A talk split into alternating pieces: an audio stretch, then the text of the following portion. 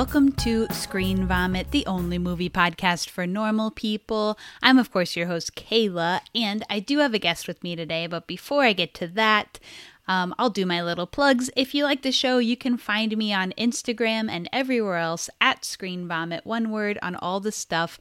I have gorgeous new merch available. The links for that is in the show notes and in my bios on everything. We also have a Patreon you can subscribe to at patreon.com slash screen vomit. All right, and getting to my guest today. My guest is an actor, filmmaker, comedian, host of the podcast American Arts and Culture Review, one of my favorite movie podcasts, and also has a new movie out called Civil Dead. So keep your eyes out for that. It's Clay Tatum. Okie dokie. Okie dokie. Hi, I'm here with Clay Tatum. What's up? Yeah, how's it going? Uh, thanks for having me. I love being here. Hell yeah. Thanks for coming on.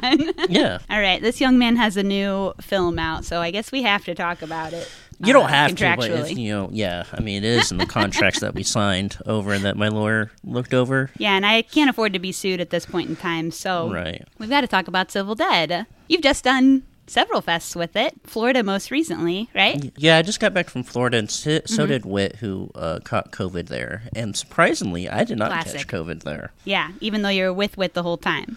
Yeah, I was with him every second of Mm-hmm. every day, and we did a lot of sketchy things. Like we went to an amusement park and all that. And there's times where I'm like, Mm-hmm. Disney oh World? No, we did Universal Studios. We had a friend that got us Because Mm. you're protesting Disney. um, of course, Mm-hmm. And um. The I'm more politically aligned with Universal, um, Yeah. and I, we, we we did like rides where I was like, I, th- I think we're gonna get COVID here, and then I didn't I did not get the stinker. You did rides with like groups of people where you're just face to face breathing on each other. Yeah, and it's also just like the lines. So they were like, "What's the smallest room we could put the most people in?" and there was a King Yeah. Uh-huh. Kong ride uh, um, that was really tested. I was like, "I'm getting. I don't know if I'm getting. If I'm not getting COVID in here, I'm getting something else."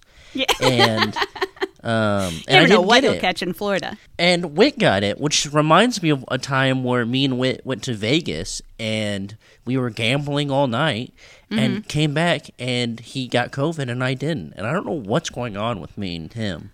Oh, it's you know what? It's probably because he's not vaccinated. Well, that too. I mean, he, I keep on trying to get him vaccinated and he just like, he really kicks my ass. And it actually really hurts when he does that. Famously an anti-vaxxer, and Mm-hmm. you know you can't talk any sense into those people. Right. I mean, Yeah, what can you do? turn off the Fox News for 10 seconds, man. I'm trying to work with you here. Yeah, it's impossible with that guy. Yeah, but you know. yeah, so this is your first feature, right? I've I've obviously you know, but I've watched all your shorts. I loved your shorts. I've Oh, thank watched you. now your feature. I love your feature. well, there Thank you. actually, you know what? There's one short I can't get my hands on Oh, what's that? called "A Place No One Knows." Oh yeah, I mean, okay, yeah. So that was a that was a Funny or Die funded thing, mm-hmm. and um, I don't know. Funny or Die famously died. yeah, yeah, yeah. Oh, big time. and they They, won't give it back. No, no, they did it. They did something with Samsung Milk, which is like this is so. This is wh- this is how I made money for like two or three years with Okay. Uh-huh. dumb little dumb stuff like this. So Funny or Die did a thing with Samsung Milk, which was an app inside of a Samsung phone where you can only watch it on a Samsung phone, which no one I knew had. and we made a thing called LA Pizza. We made a thing called Uh-huh. Wet Makers, and then we made another Mm-hmm. thing called Place No One Knows, which was like a it was like a spoof on Place Beyond the Pines, but we it wasn't really a spoof. I don't know what it was. Anywho, Yeah. So they gave us a lot of money to make that. They gave us more money to make that than what we made the Civil Dead with. Whoa. And we made it, and it was fine. It was good, and then it just like died in the app because the app went under instantly. And you know, I probably have it on a hard drive somewhere, but Mm-hmm. besides that, it, oh, it was on Amazon Prime, but it's not anymore. but it's not anymore. So I don't Mm-hmm. know. I don't know where the sucker is. I mean, it's in my bedroom somewhere or in my office. So you And I- hold the keys and you have to release it. Well, I don't even know if I hold the keys. Maybe I, it's a hard drive that I gave to someone else that needed it. I don't. I honestly do not know where the stinker is. And also, I'm not. I'm not a huge Let it go. I'm not. I'm not like um Release the tapes. I don't think I don't think it's also I don't think it's bad at all and Uh-huh. um yeah, I just I I just don't know where it is. Mm-hmm. But So- you know, it was nice making it was my, nice making a living off of those um, scammy little startups. Um, Off of a milk app on a Samsung phone. yeah, if you want to Mm-hmm. make fifteen thousand dollars a year, uh, I would Do say one short film for an app. Yeah. Well, also that it, we did it wrong. I mean, there was other people that were make, get money to make things, and they're like, "What if I made a short that all took place in one location and I get to keep the entire budget?"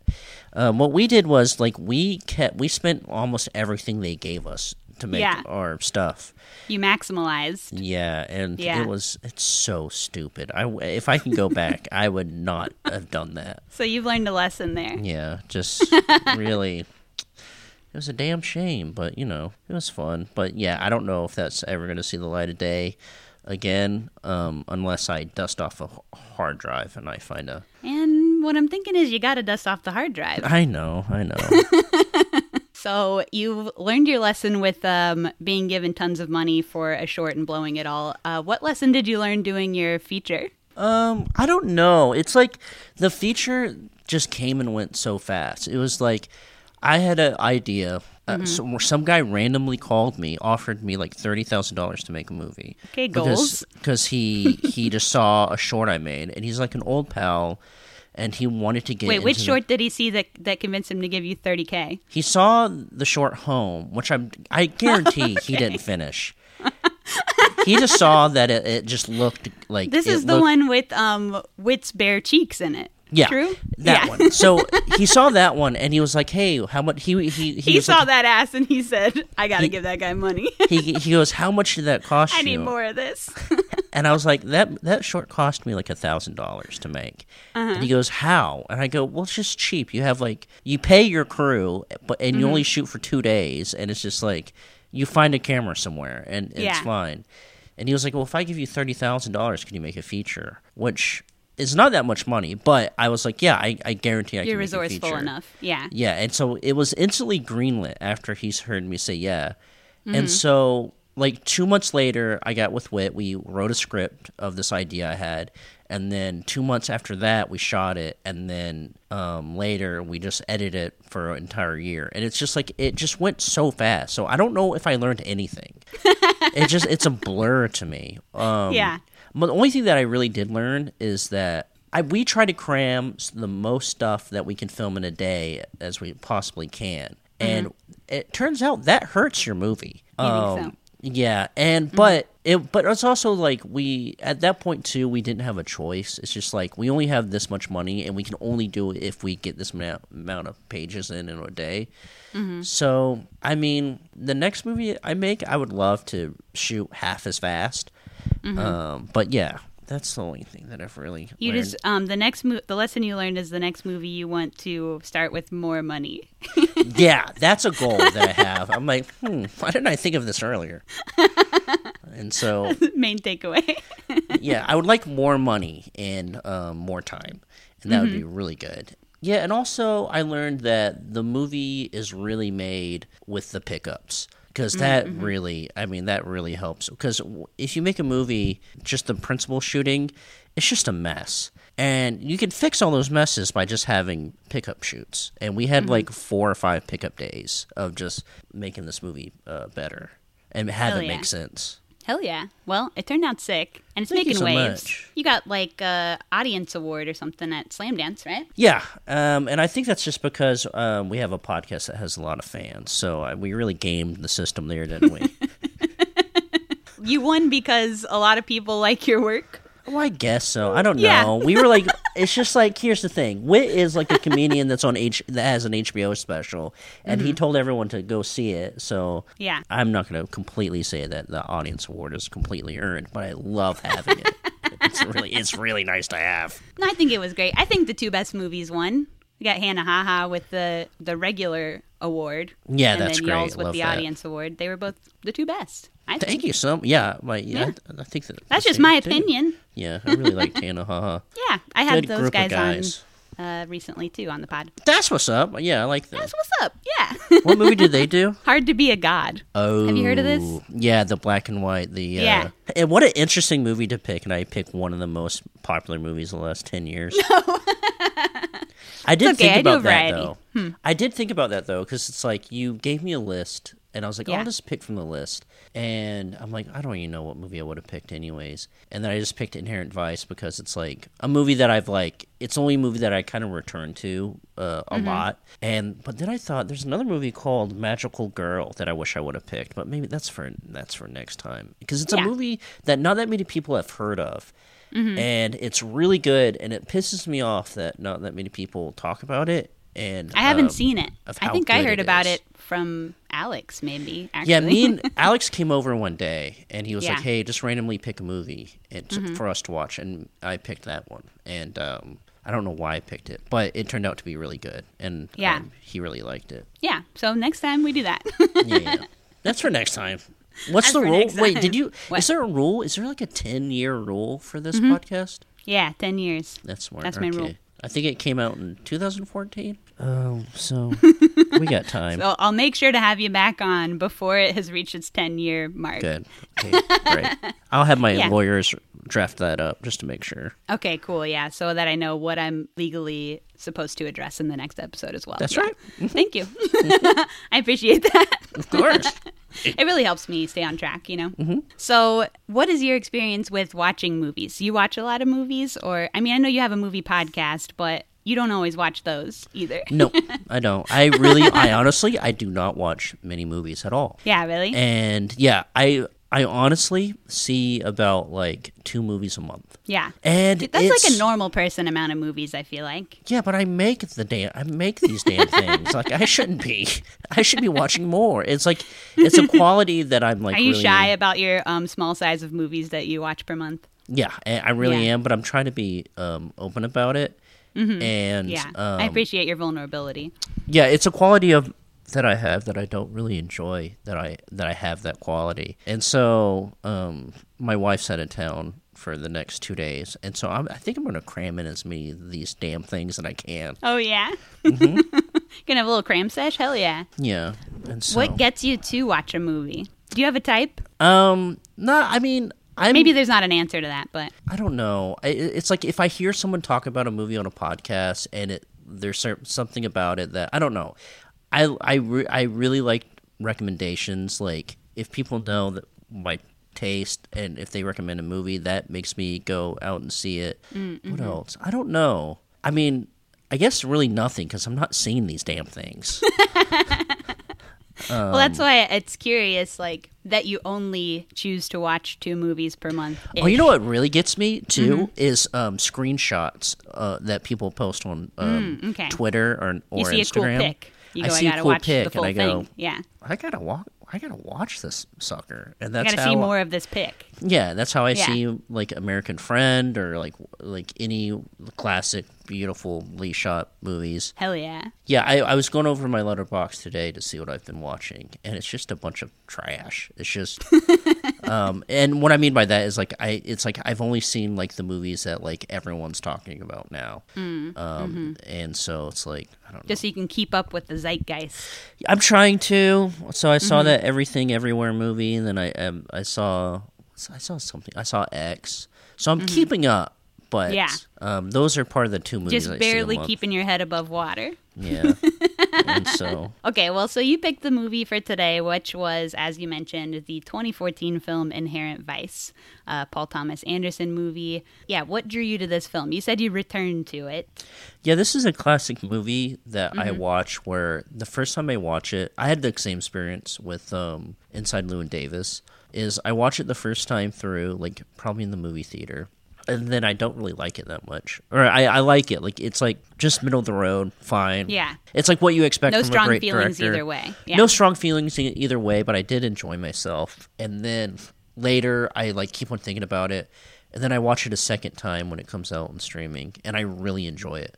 And then I watch it a Mm. third time, and I enjoy it even more. Mm-hmm. um, and then it becomes like one of my favorites. But mm-hmm. So you I didn't like like the movie the first time, and then you keep putting it on, because hoping like you'll feel something. yeah so like it there's there's parts of a movie I, i'm a guy that i like a good classic camera move or mm-hmm. a good like whatever and there's a I, there's a camera move in the movie where it's like it's a dolly shot where it's like in the third act where uh, Doc is walking with his lawyer, I think, and it's like they're watching the ship come back in that they talk about, and it's like a classic tracking sh- or dolly shot. I don't know. I can't. on set, I kept on calling a pickup a insert and an insert a pickup. So I don't know. I can't. I don't. Yeah. I need to learn. It's all right. The audience doesn't know either. yeah, that's good. um, so it's like that shot gets like You say a seared in- dolly shot, they're like, "There's something fancy about this shot." Yeah. they don't know. You know. There's um so that shot was like seared in my brain and I'm like I Mm-hmm. gotta see that shot again. I love that shot. So I watched the movie Yeah. again.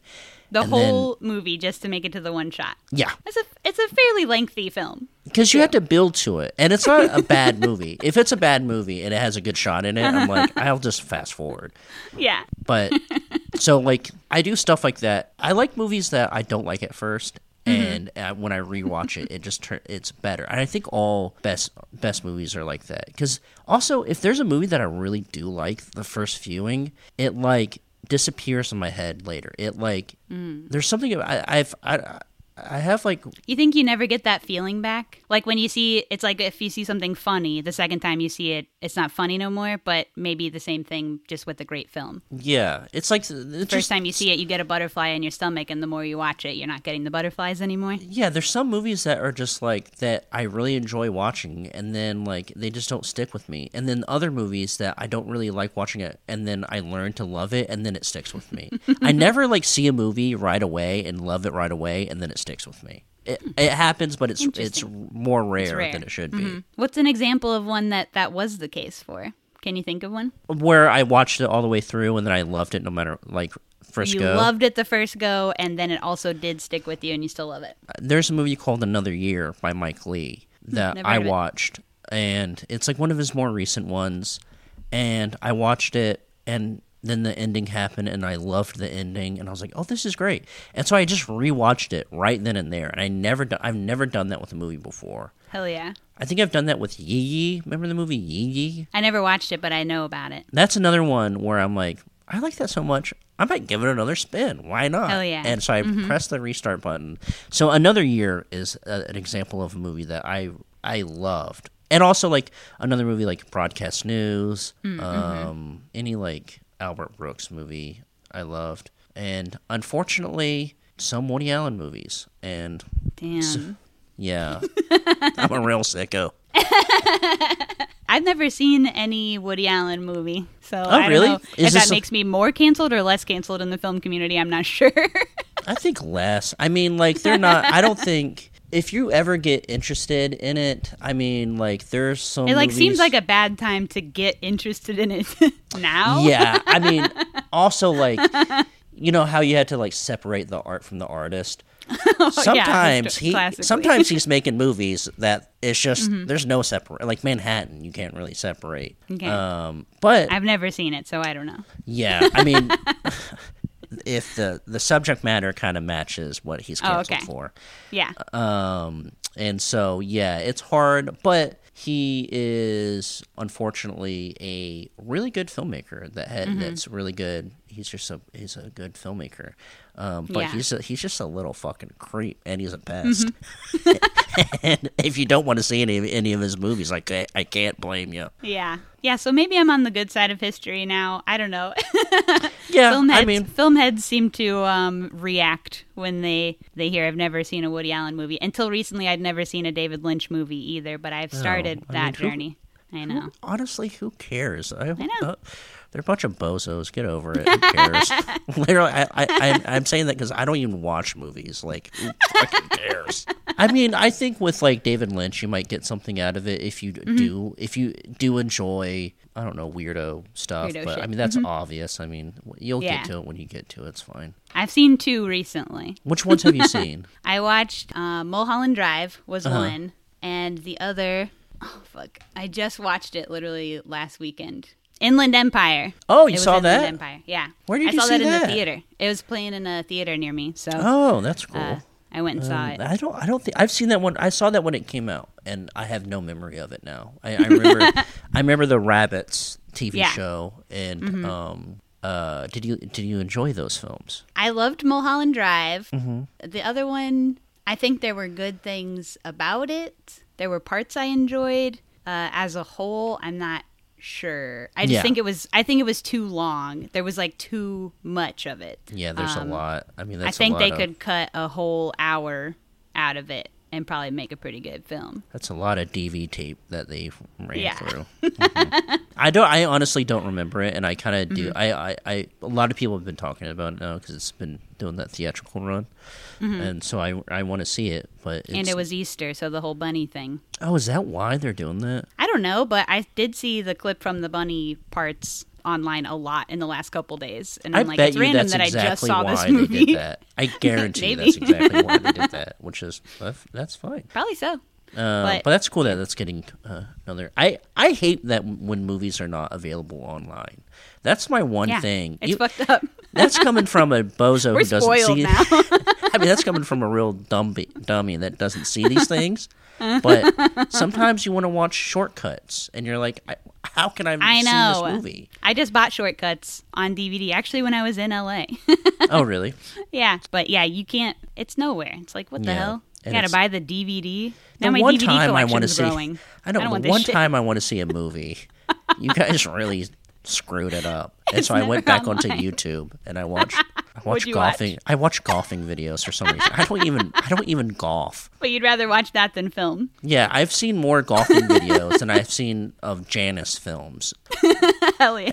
and it's like upsetting because I don't golf. I have no interest in it. It's just there's something about it. But that one day your talent will be needed in the golf community and you'll be there to shine. I guarantee you it will not, but I'll be there. There will be some golf related emergency and you'll be called on and you'd be like, I'm here, I'm your guy. I, I know. I know the jargon for some reason. I know what a bump um, bump and run is. Let Um, me translate these guys for you normal people.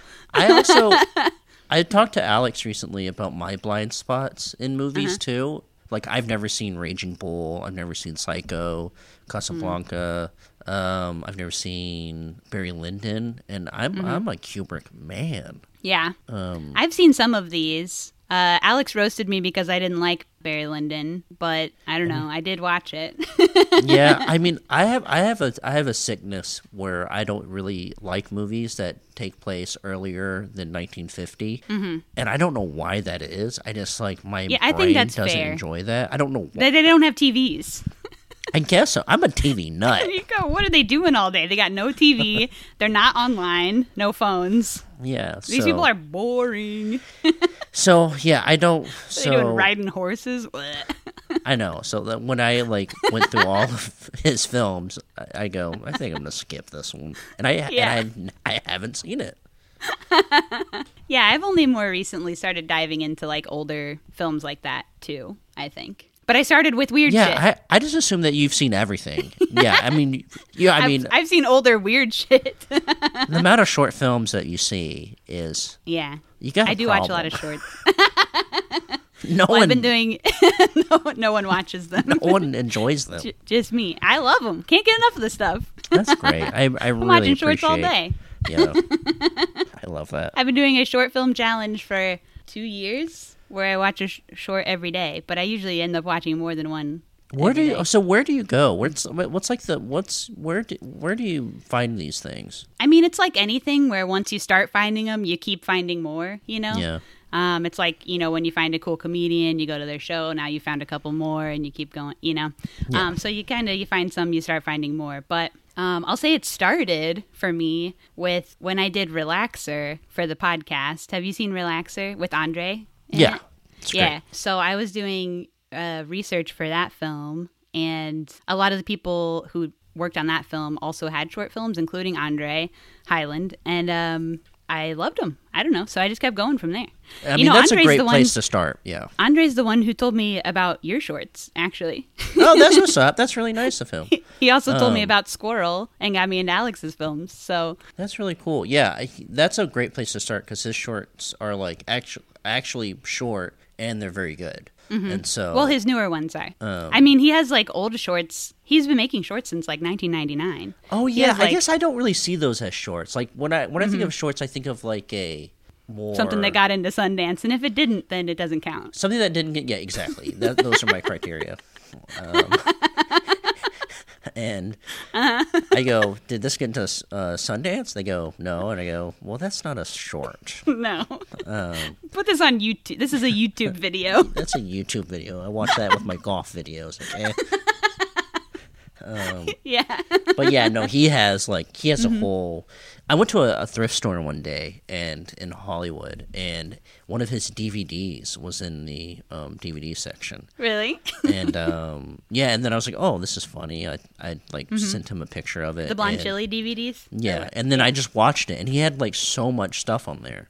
yeah. And he has Uh. a ton of them. Yeah. Yeah. So that's kind of where my like shorts, uh, I don't know, interest started, I guess. But then, you know, you just find more stuff. I watch stuff on No Budge or classic. I'll just be looking up people's like IMDb's and Yeah. just like adding everything they've done to my watch list. I don't know. If I find somebody cool in something, yeah, I'll just go through what have they been in That's and uh, add it to my list.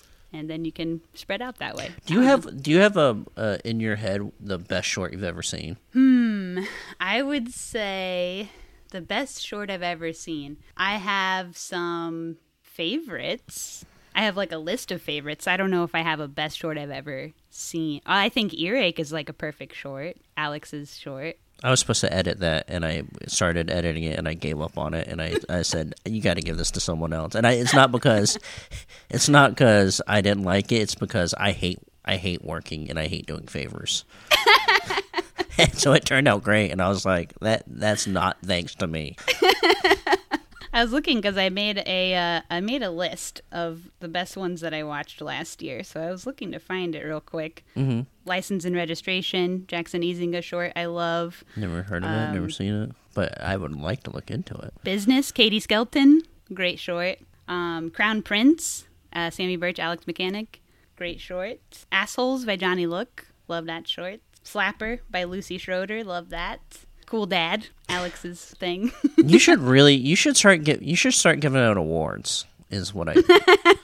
I mean, there's no one really else out there that is, can do. I, I I think No Budge and of course like Vimeo does it, but I think we just need one more outlet. Yeah, one more just a little freak with no stakes, um, no stake in the game. But I will no no no. I guarantee if you give someone an award, they they will it will be a prized possession you think so?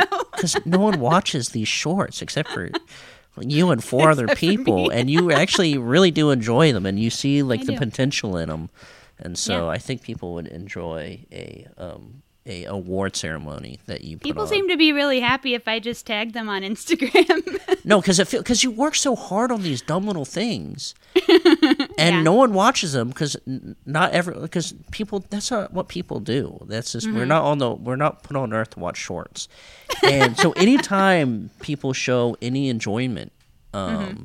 it's like very gratifying. And, and it's also and it also does a lot of harm because you're because no one should be making shorts. You shouldn't be shouldn't be doing this. you think end shorts? I say end shorts. Everyone needs to make a feature. You're anti shorts. Now that you Um, I- made one feature. Yeah, I made one feature because someone called me and offered me money. It's like not that easy. I'm like a, I'm basically a spoiled brat when it comes to a feature. Now your features from here on out. You're you're over shorts. Shorts Yeah, guys, losers. Yeah, I'll, I'll be making a short within a month. I it's like make it. a feature already, dumbass. Dumbass. and then um, two months, I guarantee I'm on. A, I'm going to be on a set making a short, and I go. You I, just re- did. I really, come out. I really hope Screen Vomit says something about this. I will. You can think if you're out there making a short and you're like, "Who's this for? Nobody's gonna watch this," and you can go Screen Vomit. Kayla's gonna watch this That's what's up. because I will be, um, guaranteed. All right.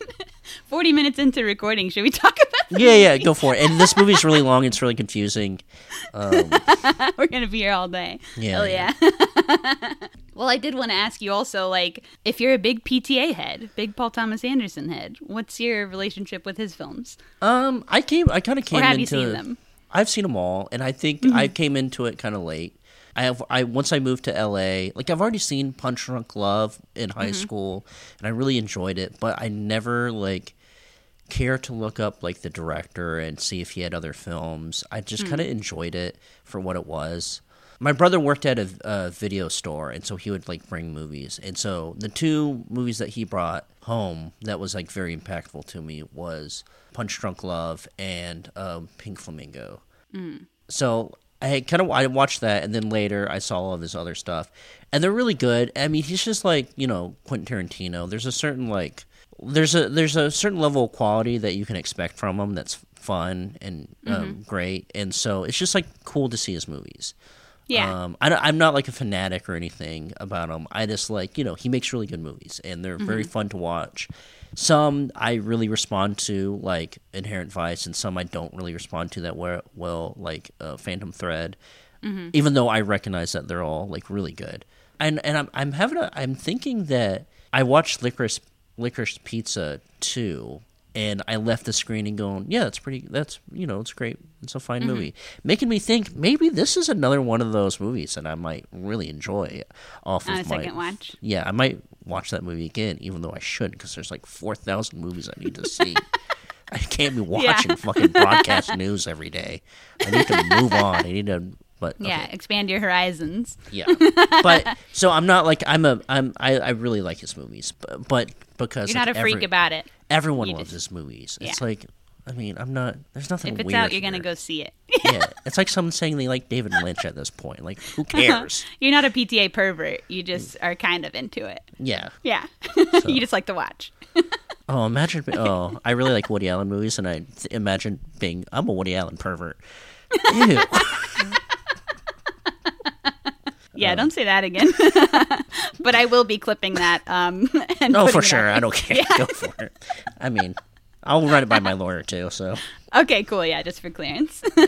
so you can't sue me on that. Right. Um, I have verbal permission. Okay, so this film, much like uh, I think most of his films, has a crazy cast. I mean, every celeb's in here: Joaquin Phoenix, Owen Wilson, Reese Witherspoon. I don't know, etc. Josh Brolin, Maya Rudolph. It goes on. Martin Short, Jena Malone. yeah, Martin Short was a. That's a great. I mean, it's a great cast. I mean, it's like it's Yeah. weird seeing these people. where you're like, wait, Martin Short is in this. What the- When did this happen? Every time we turn the corner is another celeb. Yeah.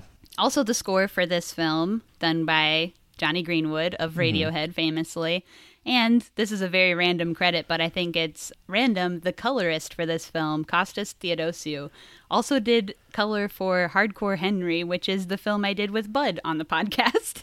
Oh, really? Is that the GoPro movie where they? yeah, uh huh. And it's like a Russian indie film, so it's like so random that they share a colorist. That's great. All right, and critic scores for this film, we have 73% on Rotten Tomatoes and 81 from Google users. So that's like a pretty good C, a pretty good C movie, B minus. I think I think C movies are. I think C movies are the best movies now. yeah. Sometimes these ten out of ten movies just are they're fine, but give me a C movie. You don't Those- recommend 10 out of 10 movies. That's actually a non-recommend for you. 10, 10 out of 10 movies are movies that you like and then you leave the theater you never think about it ever again Mm-hmm, Um, but these c movies really stick with you or, Yeah. some, or sometimes They're they don't. growers, not showers. Mhm, exactly that's Oh, my yeah. that's my new that's my new hot take that i'm dishing out everywhere i go So when people go back to listen to your podcast, they'll know what the real truth is. Mm-hmm. That's when right. Mm-hmm. you rate every movie 10 out of 10. Hell yeah. All right, getting into this film. All right. When- okay wh- What? when when was the first time that you saw this movie Uh, last week. okay cool so this is like Yeah. you- okay I had not seen this until you selected it and That's made me great. do it. i really enjoy that that's the case I actually owned it on DVD though. I randomly um there's like a used or like a resell DVD place near my house that has like resell video games and stuff too. And um they had like a buy 3 get 6 free thing going on with DVDs. What is going on with this wacko store? I don't know, man, but I got nine DVDs for like six bucks. Um, yeah. And it rocked. Buy anyway, seven, get one. nine. Come on in.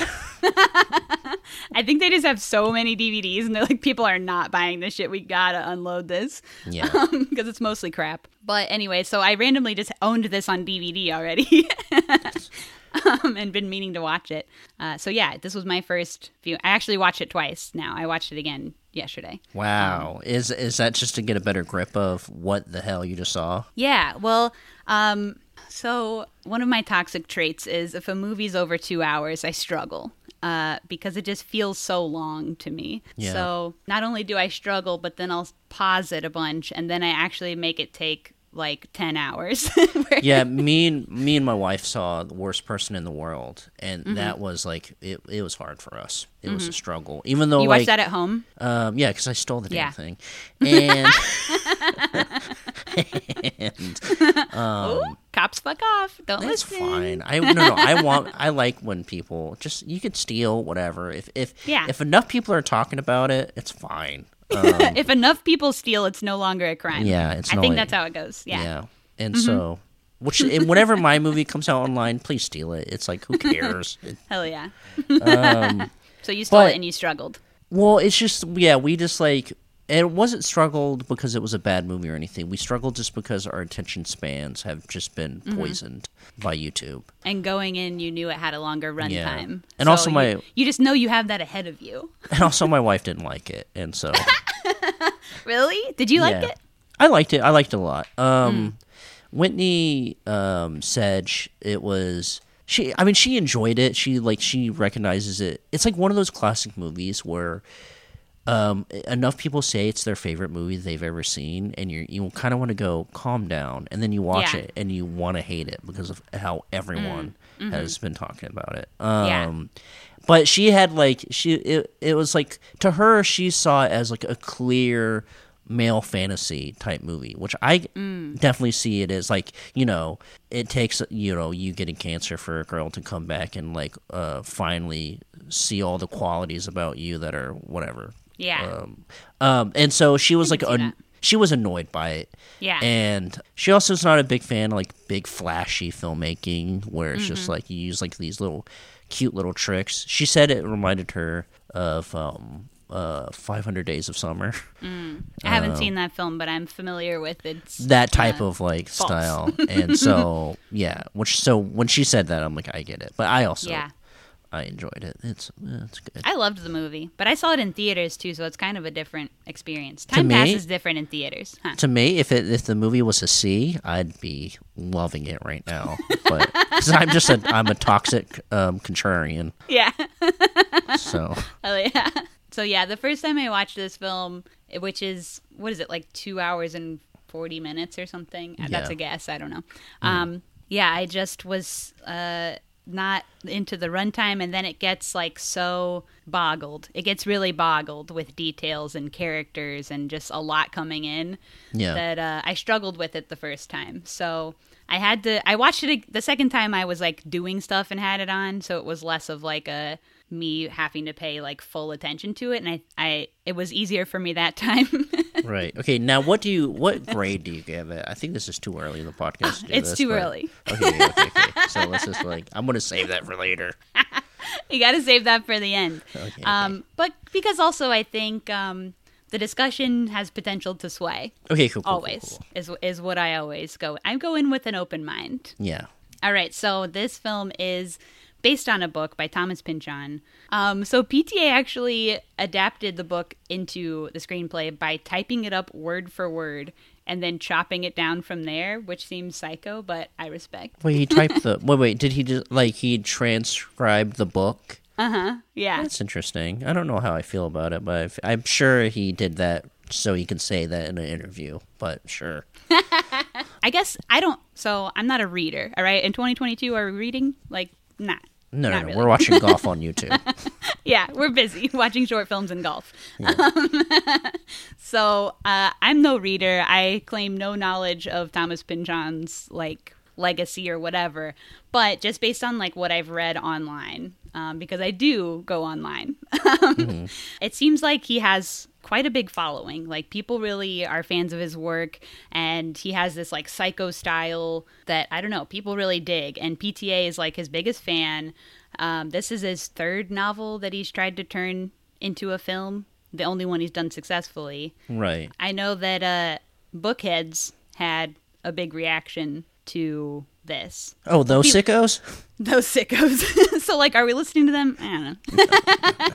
are we taking their word? No. so, what do they, what do they think? I'm curious because I'm not a book guy either. I know I know about like his books books and whatever and like his style um, as as much as I can like gain from a Wikipedia article but yeah so just from what I've read his books seem like they're so like over the top and just have like a million things going on they're really like trippy and wild and crazy and bookheads didn't seem to think that this movie was quite over the top enough. Like it didn't go that yeah. crazy. Where his books are so psycho. Like it felt um, like the movie made sense, and and they they got this is making sense, and I'm pissed off. yeah, basically. yeah. I mean, because for as much as I struggled with uh, how many characters and how many details in every character there is in this film, um, and each of them having a psychotic name too. Yeah. Um, I guess there are like dozens more in the book version, so there's like even way more in that, and it's even harder to follow. So I don't know, but Anyway, this was based on that book. yeah. There's also a rumor that the author made a cameo somewhere in the film, but nobody will say where. Yeah, he's like a classic weirdo where he hasn't. There's like no photos of him. He's kind of like mm-hmm. Terrence Malick, even though Terrence Malick does have that one photo of him. He hasn't um, been photographed since the 1950s is what I read I mean, until he somewhere appeared in this film. that's great. I mean, that, all that is fun. The stuff like that to me is really fun mm-hmm. to know, and it's yeah. like part of the uh, experience. And I I do, it, even though I would like to make fun of that stuff mm-hmm. like that, I do enjoy. You respect it. That type of yeah. Mm-hmm. that type of weirdo. That's interesting. That's weird. yeah, I I don't know. Like never having a picture of yourself for like your entire life, basically. That I just mean, seems wild. Yeah, I guess like what he mainly, I guess what he's really saying is there's no press photos of him. Mm-hmm. Um, yeah, and I'm curious. Yeah, it's like it's like st- conversations like this make me like maybe maybe I'll sit down and like crack one of his books because I have like most I have a lot of his books out here, and I don't mm. know. I don't know. I have like Gravity's Rainbow. I have. You own his books. I own his books. I own like mm-hmm. I own like a lot of Philip Roth. I own a lot so of. So you're a bookhead. And I will tell you what. I'll tell you. You've been a closet bookhead no, no, this whole I'll time. I'll tell you one little fun little secret about me. I haven't read a single one of these stinkers. and I don't. I don't. I love buying books, and I yeah. love. And I sit down and I read the first chapter, and I'm like, "What the fuck am I doing?" I this is painful. This like hurts me. It physically it hurts sucks. me to read this. Were you ever a reader? Like, were no, you a reader in high reader. school or anything? No. No. Mm. I was a huge reader in school. Like, I would read like multiple books per day. I was like obsessed with the stuff. And somewhere along the line, I don't know, I lost some brain cells in there somewhere and can't do it anymore.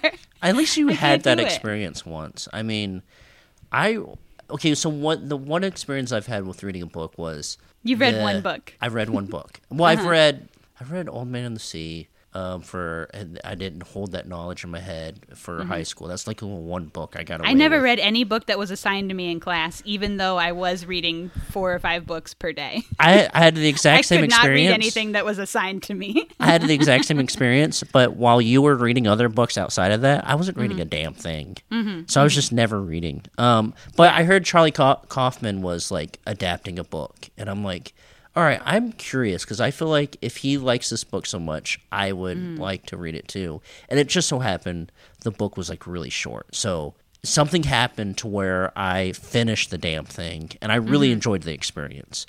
And so I'm like, "Oh, I'm going to um I'm going to do this again." And I I I've started it many times and you haven't done a book to completion. No, I think the one that I've tried, I've got the closest to completing was my year of rest and relaxation, I think. Mm. I got like two thirds of the way through and I just stopped. I don't know why. There's nothing about the book that made me disinterested. I'm like interested in the book. And but I have so many more books that I've just like I don't know what I don't know what the hell's wrong with me. I don't know why I'm still buying the damn things. Sometimes they're interesting. I buy a book every now and again. I bought John Lurie's autobiography, but I don't know. I, I I don't really I don't read anything. But you know what's interesting is the I think the same effects that you can have from reading a lot of books, you can also get from watching a lot of movies. Like when I used to read a lot, like suddenly you find yourself like using bigger words, and you're like, where where that word I, out I, of my I mouth? cannot do that. You can't relate because you that's- didn't no, no, read. That's a, no, no, no. I have the temptation to say big words a lot of the times, Yeah. and it does nothing but it does nothing but backfire on me. they go, "What did you just say? And how did you use it?" I go, "I don't know. I'm just trying to branch out here." Then you get shy and you don't commit. Yeah. Mhm. Yeah. And then that's gonna flop. You have to Yeah, commit. yeah. So I think I'm, I'm gun shy now. Oh, okay. When I find a new, interesting big word that I want to break out. you say, no, no, no. I'll stay dummy. Okay, did we learn last time you did this? But I think, yeah, so I would have that experience. Like if I'm reading a lot of books, all of a sudden I'm using these big ass words and I'm sounding all smart. Um, but I think if I watch a lot of challenging films, the same thing happens to me. And I find that interesting. I think people sell films short. They act like um, watching a lot of TV like rots your brain, but I think Yeah. it can have the opposite effect actually. Yeah, I, I mean, I've had effect of like reading something and being like being entertained in a way where I'm like, I can't replicate this feeling anywhere else. Not even like audio form. It's like such a personal experience, and it's like something that I really admire. But like, I'm just like, I'm my brain is just poisoned with. Yeah. I don't know what it is. I Read really a couple wish. lines, go on Instagram. I really wish the internet would go out for just a day, please. I would Yeah. be so much smarter in with those twelve hours. Not me. I can't handle it. so this film is set in the year 1970 in the fictional town of Gordita Beach, California, um, which is modeled after Manhattan Beach in uh, South Bay area of LA, Los Angeles County, where the author lived from 1969 to 1970. So And I feel like the movie did replicate pretty well of like that era. yeah, it just like Mm-hmm. it felt like, you know, like cuz when you go to I I've gone to the area where they filmed the where his house is. Mm-hmm. And if you look there's a shot where it goes like straight down the alley to the water and you can see Mm-hmm. his place to the left and the right. It looks just like that still. And then you look uh, just an inch to your left and it just there's a condo, like a brand new condo and like a z- zoomies So it's or Mm-hmm. perfectly framed to only get the retro shit in there. Yeah. Or the new stuff was edited out. We'll never know. oh yeah, there is like there's a place like in downtown where when he's walking to the police station and he gets bumped into the police and he falls on the ground, it pans over um, and then comes back and I'm like, I know where that is, but if you pan to the right, that's not what you see. And it turns out it was all um, CGI. Wow. You you watch a movie and you don't know that most movies you see now are basically just Pixar movies and you just don't know. I think that rips. Yeah, That's what they call movie magic. exactly. That's where it comes from. Uh, I have respect for movie magicians. Mm-hmm. And PTA loves a 70s flick too. Yeah. What is this, like his third? Well, now he has three or four of them uh, in his bag. Obsessed with this stuff. And it, I, loo- I think I looked it up one time, and it, it, he was like a little kid in the 70s. Mm-hmm. So, I saw some review on this movie that was like, I'm old and my parents were around this age in the 70s and they're dead, so who's this movie for? yeah. so everyone who was this age in the 70s is dead, so yeah, it's just for people who uh, are 70s perverts. I feel like it's like me making a movie about the 90s. Like, technically, Mm-hmm. I did live in the 90s, but I have no real memory of it, of like what was really going on. but we, we collect a little bit of the culture. I guess so. I, I guess I did go to every Nirvana show as a kid, and, and I did vote for Bob Dole. So as a kid, As a kid, yeah, Mm-hmm. you did, you were one of those um fake votes that they warned you about. Uh, that was me. Hell yeah! I mean, I'm here for Bob Dole, ma'am. she goes step right up. All right, so this is also narrated by rocker Joanna Newsom, but this is her feature debut. She had never Oh, been in really? a film before. Yeah, She's incredible in this movie. she rocks, and I think her whole look just like fits the film. And I love her voice, her speaking voice. It's, it has interesting character to it. Yeah. I guess this was written the, the narration of it, uh, or at least the part of the narrator, whatever, was written for her because PTA also was a pervert for her voice. Yeah, he's a pervert for a lot of girls, and it Hell yeah. and it's great for movies. Relatable. Well, as a Woody Allen pervert, I yeah. you are also a pervert for girls. Uh oh. Her narration in the film also was basically verbatim excerpts from the book too. So, and having her do this narration, um, they were able to preserve patches of the book. So that's kind of cool. Yeah, Joanna Newsom also famously married to Andy Samberg, um, who has a supporting role in your film. that's right. That's true. He, he doesn't he doesn't know that yet, but that's true. Do you think he doesn't know? no, he doesn't know. I guarantee. I guarantee he doesn't know, and I guarantee he probably will never know. You never know. Yeah, it could have made true. its way. It'll be working. If it did, I don't know about it. So Let's talk about Joaquin's character. He's like a PI, big ass stoner. He's got big ass sideburns. I guess the way he looks was inspired by a pic of Neil Young from 1970. this all checks out. Yeah, He does a lot of smoking. yeah. I mean, I, I I'm a big fan of seeing someone smoke a cig in a movie. I don't know why that is. Yeah. I'm a fan. Yeah, it's very cinematic. There's a lot of like um, slow motion smoke blowing in a billowy way where it's like translating on film in this. Right. Like when you see people who are obsessed with vaping and they do lots of clouds. God, I have a photo on my Instagram. I mean, if anyone's interested, I went to San Francisco one time, and a guy blew uh, some smoke at the pier so big. I go, "You fit that? You fit all that in your body? He said, Where'd that come out of? Where'd that come from?" Did you replace your blood with smoke? Yeah, I think he did. That's fucked up. Yeah. So I guess the mystery begins when Joaquin's ex girlfriend comes by his house. Her name is Shasta Fay, famously two sodas, right? Mm-hmm. Exactly. Shasta Soda and Faygo. She has a rich, famous boyfriend who's a real estate mogul named Wolfman. He's married, and his wife also has a boyfriend, and the two of them are trying to get him committed to a loony bin and take his money, is what we think at first, right? Mm-hmm. So she's coming to him for help. I do, also I will. I'm going to step in real quick. Yeah. I do not envy this job that you're about to partake in. Breaking Explaining this down? movie- breaking down this movie. I mean, you could speed it up if you like to. Don't. I've feel- skipped some parts in my notes. Okay, good. Because th- there's a lot of details. we got to do this a mo- little setup. There's a lot Yeah. Mm-hmm. of detail in this movie, but I would I would say at a certain point the details It don't matter. It don't Yeah. matter. But go on, go on. Don't I let think don't that's kind of what PTA leaned into too. Yeah. That the details don't matter. He said he doesn't expect you to keep to keep everything together, to piece everything together, um, and that like he was inspired by older noirs. Like The Big Sleep was one that I read. Yeah. That he said that that movie specifically made him realize he couldn't follow any of it and it didn't matter. right. Well, you know, I think the okay, so like I think he did grab big inspiration from like Noirs and Th- Thomas Pynchon, and Mm-hmm. but I I really do think that a big source of inspiration, and I'm just making this up from my brain, but it do- it Mm-hmm. has to be true, is that there has to be huge inspiration from The Big Lebowski, which is also Hmm. a take on the L.A. Noir but done through a stoner protagonist Fa- that falls into a storyline that becomes really convoluted.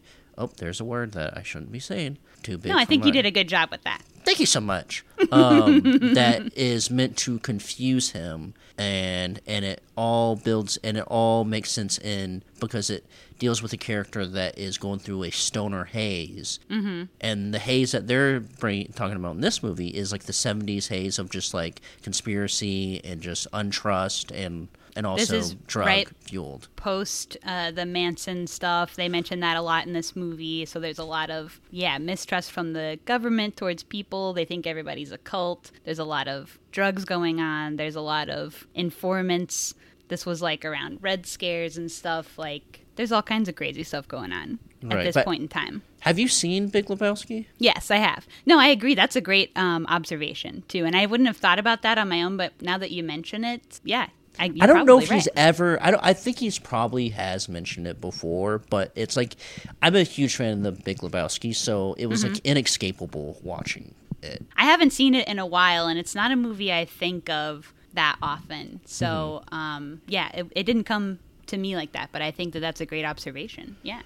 You Thank you so much. That's well, that's the only good observation I'm gonna really dish out here. No, you have opinions. Thank you. I think at this beginning part when when Shasta's in the house and everything, I was having a lot of trouble understanding what they were saying. I had to turn on the damn subtitles here. Yep. They're like whispering, they're not enunciating. This was a full-on subtitle last movie. I had friends that saw an early screening of this in a uh, theater at a hotel in downtown LA, and the th- the hotel screening did not have great sound, Mm. and they were like, "I really enjoyed the movie, but I don't know what the hell people were saying half the time." And I was like, "Well, Yeah. that theater must suck." And then I saw the movie, and I go, "Oh no, no, this is this No, is part of the how it experience." Yeah, It's yeah. it's part of it that you have to turn on the subtitles. Mm-hmm. Another thing that happens early in the film for him is that he was told to get over his ex, he needs to change his hair, to change his hair to change his life. Um, and he does a little perm, so he comes out with gorgeous curly hair. And um, famously doing something silly to your hair early in a movie is also it's a great it's a great device. It it ruins this it ruins the filming of the movie because sometimes you have to jump back and forth and you have a different haircut and hair color. but he just did a curl, which was probably much easier. Maybe you should have done a perm instead. oh, that would have been way harder. Because I, had a I had a we I think looking at your face with a perm in your hair, uh, that would just be the funniest thing I've ever seen. I think I would do that for the next movie, as long as I, it's a perm the whole time, so I don't have to go back and refilm something. But yeah, making yourself feel look really stupid really makes you. It helps with acting because it really just like there's no vanity at that point. You're already a goofy, so you're not Mm-hmm. worried about anything else. Yeah. Yeah, that rocks. And it, he looked cute with his little perm. Mm-hmm. What's the deal with his workplace? Oh yeah, that little doctor's office. Yeah, it's like a doctor's office that he has like a PI office out of, I guess. Yeah, I mean it, it it it looks cool. It's all great. I mean, it's like I at this point I'm not questioning anything. I'm just going in with the assumption of like, wouldn't it be weird if we did this? And that's how deep it goes. this is why I really enjoy the movie because like sometimes I watch a movie and I kind of get lost in the plot, mm-hmm. but here I know that like confusion is part of the experience, so I kind of let myself go, and I kind of like switch my brain off a little bit, and then I just like I just I, I kind of hop on the movie's wavelength and I, ki- mm-hmm. I kind of just take it for a ride and not worry about like wait what name did he say and what who is he deal talking to and why does Yeah. it matter So you stopped caring early on and you were I just yeah I embrace looking. the confusion and I turn off my brain and I you start were drooling. drooling. Yeah. Mm-hmm. so what's happening is I was trying to follow it. That's that's a rookie mistake. That's my rookie mistake. I fucked up. Okay. so you actually have the um, smarter brain because you just turn it off. no, no, no. Because the first time I watched it, I tried to, I tried to watch it. I tried to, you Mm-hmm. Yeah. know, and I go, "This is a real C movie," and I walked out. If I wasn't doing this for the podcast, I wonder if my if I would have approached it differently. Just because since I'm since I am doing it for the podcast, I feel like I need to um, take note of everything, remember everything. You know. Yeah, I don't think you fully have seen the movie yet. I will say. I think one one day it will One more. somehow it will somehow be on, and you'll just be like, "Oh, my phone died. I guess I'll just watch this again," and then you'll fully get the real experience. Okay. Okay. Um, and you'll be like, "Why am I drooling all over the place?" Yeah, so I um yeah, I haven't seen the movie yet uh, apparently, but um, one day I will. Until then, I'll try and talk about what I think the movie was. exactly. Maya Rudolph also playing the secretary in his little office. Uh, Maya Rudolph, famously PTA's life partner, mm-hmm. and this is their first film collab. Oh yeah, that is true. And in one of the scenes with Maya Rudolph, one of her mom's songs can be heard playing in the background, which Yeah, is which is a of fun. great song. Les Fleurs by Minnie Riperton. Mm-hmm. In the search for this man, Joaquin Doc. His name's Doc in the film. Yeah. I'm not great at keeping up with character names. I'm not Um, either. I'm, that's the one thing that like I can re- w- watch a movie and then have talk about it with my friends, and they would say their name, and I go, well, I don't. I don't, don't know who remember you're these. talking I don't about when you these do guys' names. names. I know There's so they- many psycho names in this film too. Yeah. Over time, like they just get really crazy. Mm-hmm. but yeah, he goes to the old this ex-convict's old gang turf, and it's just this trailer in like the middle of the desert, basically. a de- it's like a, a development zone. Like a, it's a, it feels like a zone that's about to have a ton of like, like a suburban sprawl. It's a, Mm-hmm. yeah, there's a lot of things about this, and it, and it also has like those like um, banners or flags that you would see in a used car dealership all yeah. around it. But yeah, yeah, Yeah. So it has like that eerie feel of like familiarity between like um like oh this is like a development, but it's also a sex house. Well, Classically, that's what they're called. They're called sex houses. Sex house Um, with just two ladies inside. Yes, and a person with a bat. Oh yeah, and a person with a bat uh, who whops Joaquin on the head, gives Mm-hmm. him a little bop. And when he wakes up from the bop, uh, he's next to a dead body on the ground, and that's when we meet Bigfoot. That's Josh Brolin's character. Yeah, a great character, and the most con- this this is like the movie is very confusing, but his Mm-hmm. like involvement in the movie is the most confusing, or the most I get confused because how it evolves. I guess you'll find out Um, why? What makes you think that, or why because do you he say that? because he has like he has a character arc, and he has an he's like an actor, but he's also a, a policeman, and I can mm-hmm. I never forgot get of his actor backstory. I can never get his backstory straight or his history or like where he is in his career or like what he's like and like at the end he has something happens and I Yeah. I that arc of him I don't follow. I've never been able to follow completely. Um I, It's like I they give us a little bit of backstory, but not enough to where we feel solidly grounded in it. Yeah, which Um, is like the whole- enough this is like just confusing. Yeah. what the that's exactly enough. Like the movie its job is to give you enough information to lead you to some obvious questions that will never get answered. So you like Yeah. your brain starts creating this fog of like confusion, which Mm-hmm. is supposed to be mirroring the protagonist's confusion too. So I mean, it's a great device, so you're but- supposed to feel like you're fucked up on drugs and and while you're watching this. and they use the by and they do that to you by just giving you weird information that leads By nowhere. purposely making you confused. which which is why people don't enjoy this movie because they just like uh, this movie is very confusing and they go well yeah but you're supposed to feel that confusion so Mm-hmm. you, you feel you're basically watching this movie in 4d the protagonist is confused and so are you Yeah. But he stays a little sharp throughout it. I mean, he still is like put piecing together clues. He's uh taking the yarn from this side to that side. You That is true yeah Sometimes I felt like I wasn't taking the yarn from this side to that side. yeah that is a little weird the disconnect there between like you're not fully getting it but for some reason most of the movie it does feel like doc kind of has like a grasp like he Yeah. he, he's following a lead and but it's like wh- He's one of those high functioning drug heads. That's right I guess I'm not. Mm-hmm. Just the whole look of uh, this Bigfoot character is great. He looks like a GI Joe. Mm-hmm. He has that that ultra flat top, incredible, and he has like the painful backstory too, where like his partner, his cop partner, was murdered. Somehow Mm-hmm. his story is like his cop partner was murdered. Also, he's an actor. Also, now he's just an asshole cop uh, who has like some kind of Tom and Jerry thing going with Doc. when do we first see him do you remember do we first see him when he's uh, Bigfoot? doing yeah do we first see him uh, where he we see him in the cop lineup outside of that little the sex house or do we see him for the first time in the commercial where he's wearing the uh, the fake um, wig Ooh, um, I believe the com- wait the commercial in the fake wig is not the cop, is it? I thought that was fuck. Is it the cop? i think it's the cop For some reason, I thought that that was Wolfman. I don't even remember. I think that I I'm am so, wrong. I'm so, I'm so confused. that means that that means I'm now movie must be thinking that I am me. wrong and that you are correct.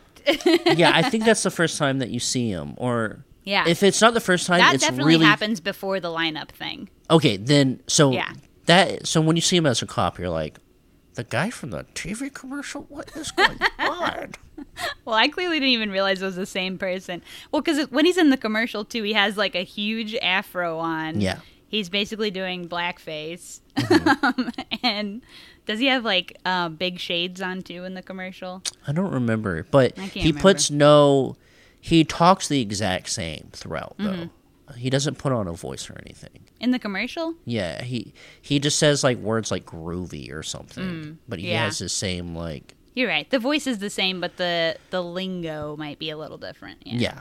I guess uh, Jim Carrey was also considered for the role of Bigfoot, which could have been an interesting choice. Yeah. He basically is the same character as uh, one of his guys in Me, Myself, and Irene, right? Isn't one I of those guess guys? so, but like I don't think he can like get across the sternness of like like in me myself and Irene, he's like really stern and like um, Mm-hmm. angry, but it still is silly. It feels silly. So I don't Yeah. know. Yeah, I don't know if I would have. I I love Jim Carrey. I don't know if it would have. It would have been. I, it would have been something completely different, and I would have really enjoyed it. But There is a lot of silliness in this film, but it's never played silly. Yeah. Or very rarely played silly, right? It's so dry. Would you agree? yeah, except especially like the like where he goes to like the Japanese breakfast place, which is like um, which is also a scene that not my favorite scene in the movie. I will say that. I mean, same with licorice licorice pizza. Mm-hmm. One that one yeah, those are um not my fave. Here. Yeah.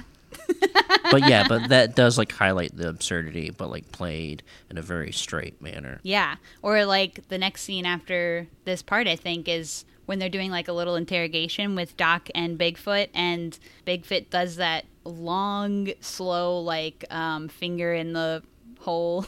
Yeah, thing which I don't. for, yeah, which is like a long thing that time. very strange. The you know all this. I read a lot of the interviews with the cast of this film describe the set as being organized chaos and like just talk about how chaotic it was. PTA had like no direction and just let them like do the the craziest zaniest stuff like over and over and do a million takes and just have like be huge or be crazy. But they don't have a lot of details of what they mean by that. Yeah, no, no. I I understand what that is. It's like Mm-hmm. you know you kind of want to be like, hey, what is like what direction do you want me to take this in? Yeah. And then, but I think with that movie, it's just like literally give me everything, and this is going to be my editor's problem. Which is also crazy to do on a film that's shot on film too, because you're just blowing money. Yeah, and also a film that's like that goes a lot of places. Like there's a lot of different setups here. Like it's Mm-hmm. not like shot mainly in his apartment or anything. Like they go everywhere. So it's Yeah. like What was the budget on this? I wonder. I think it was I think it was one billion, but I think I could be wrong. Twenty million. that doesn't seem like it's enough. No, with all the locations that they have, all the costuming, All the actors, all the film, all the actors. the like, all the like you know top tier actors. I, I'm sure Mm-hmm. like they take like maybe with this movie they take like SAG whatever the day rate is that the day the minimum is. I'm sure Mm-hmm. they that's what cut a that deal. is. Yeah. They cut a deal, but like just on like shooting on film and all that alone, I, I can't imagine. I can't believe that it's only twenty million. Yeah, 20 million doesn't seem like enough for how much is going on here. yeah, so the scene with them doing the finger in the whole sex thing, weird. Weird, long, crazy. yeah, weird, long, crazy, and like that joke didn't. Personally, that joke didn't. Whatever that it is, it didn't land for me. You didn't consider that a joke because it wasn't funny. Um, I I wasn't laughing. I had my Yeah. arms crossed, and I go, "This movie better make me laugh." And you're a professional comedian, at least Mhm, at that's right. That's point. how. hmm That's right. So you would Um, know. I would know. I'm the authority on it. So, and guess what, PTA? That was not funny. Yeah, it was just uh, uncomfortable. no, but what I'm saying is, is like that point didn't like I wasn't like it didn't feel like a thing like oh that's the thing that that character would do right then. It just like it felt off, but that's maybe part of the experience, yeah, it seemed like they were just encouraged to do weird shit, even if it didn't make sense. right? Which like he's a big fan of um uh Robert Downey. You know him. Hmm. Um, I've heard of him. Yeah. He's a big guy. He he loves his movies like um, Putney Swope and all that. Um, Mm. Which is like the absurdity is like, I think he's always just wanted to make like a very. I feel like with that knowledge of him loving those movies, you can definitely see that. Are you talking re- PTA here? Yeah, Or- or PTA Josh really. Okay. No, PTA is a big fan of Robert Downey, and Mm-hmm. I've always imagined in my head that he's just always wanted to make that like zany comedy. Mm-hmm. And so whenever I see like that weird back and forth, that weird like Asian Japanese scene Hey, in, hey, hey. in um, Licorice pizza. licorice pizza, pizza, I can see like that like race pizza, that race comedy being Uh-huh. like big and like Putney Swope. I can see that connection, that influence of his, and I'm like, I don't know if this is like, I don't know if you. It's something he admires, but isn't maybe can't really pull capable off. of. Yeah, Yeah. of reproducing. Yeah. And so, yeah, So you see the influence, but he's not nailing it. yeah. But he's like, besides that, he's doing everything great. Maybe the same just with this guy's books, like that he loves them so much and thinks they're so like incredible and zany and wild, and then just isn't necessarily able to pull off that level of craziness. Yeah, but it's also like that's a that's a crazily impossible feat because it's like again like mm-hmm. the book can offer an experience that is so hard to replicate in yeah. um you know in a movie, and I that that's why it's like The Shining is a perfect example of that. Like it didn't get the book correct, but like it did have a tone that it, like it could share a tone. So yeah, I think it they shares share some seeds. It's yeah, but it's not like mm-hmm. a perfect one to one, and I don't think people should really expect that out of yeah, you're probably right. Anyways, I mean, like a lot of people are adapting like Murakami now, and I think that's the same thing. Like you're not getting the exact story right, but you have the overall tone is correct. Mm-hmm. An- another author that I haven't read, but I have a ton of his books. Yeah, I've never read any of his books, but I used to live with someone who was obsessed with the stuff. Haven't uh, we all? You know, always there's always that one person is real sicko for those. Real those sicko for Murakami. Mm-hmm. Um, but yeah, so I've never read any of his crap either. But I was just thinking of like what other movies I have seen that I have read the book, and have I ever felt like the feeling necessarily translated? And I think the answer oh. is no. The what? one book that I've read recently, the um, Charlie Kaufman book. Um, I'm thinking I've, of ending. I'm things. thinking of ending things. That's mm-hmm. actually a really it's it's really close to one to one, but except for the ending, I think the ending didn't. Did you see the movie first or read the book first? I read the book first, and it was the mm. first time I've ever experienced like coming in with like the knowledge of the book and the feeling of the book, and watching it, and yeah, it was great. It, it was it was like almost one to one in my head, except for they left out some details that I found to be interesting. But mm-hmm. then the third act happened, and then that didn't. That totally for me, it didn't work at all in my in my head, mm-hmm. and I I felt like one of those snobs that were like, yeah. well, I got this experience out of the book, and I didn't get it from the movie. I saw the movie, but I did not read the book, and I did not like the movie. But I also yeah. was I don't know confused by it. I guess I didn't really understand what it was saying, but I'm wondering if there's something I'm missing by not having read the book. Which is why I asked if you which you did first, because I was wondering if you would have seen the movie first, if you would have understood what was happening.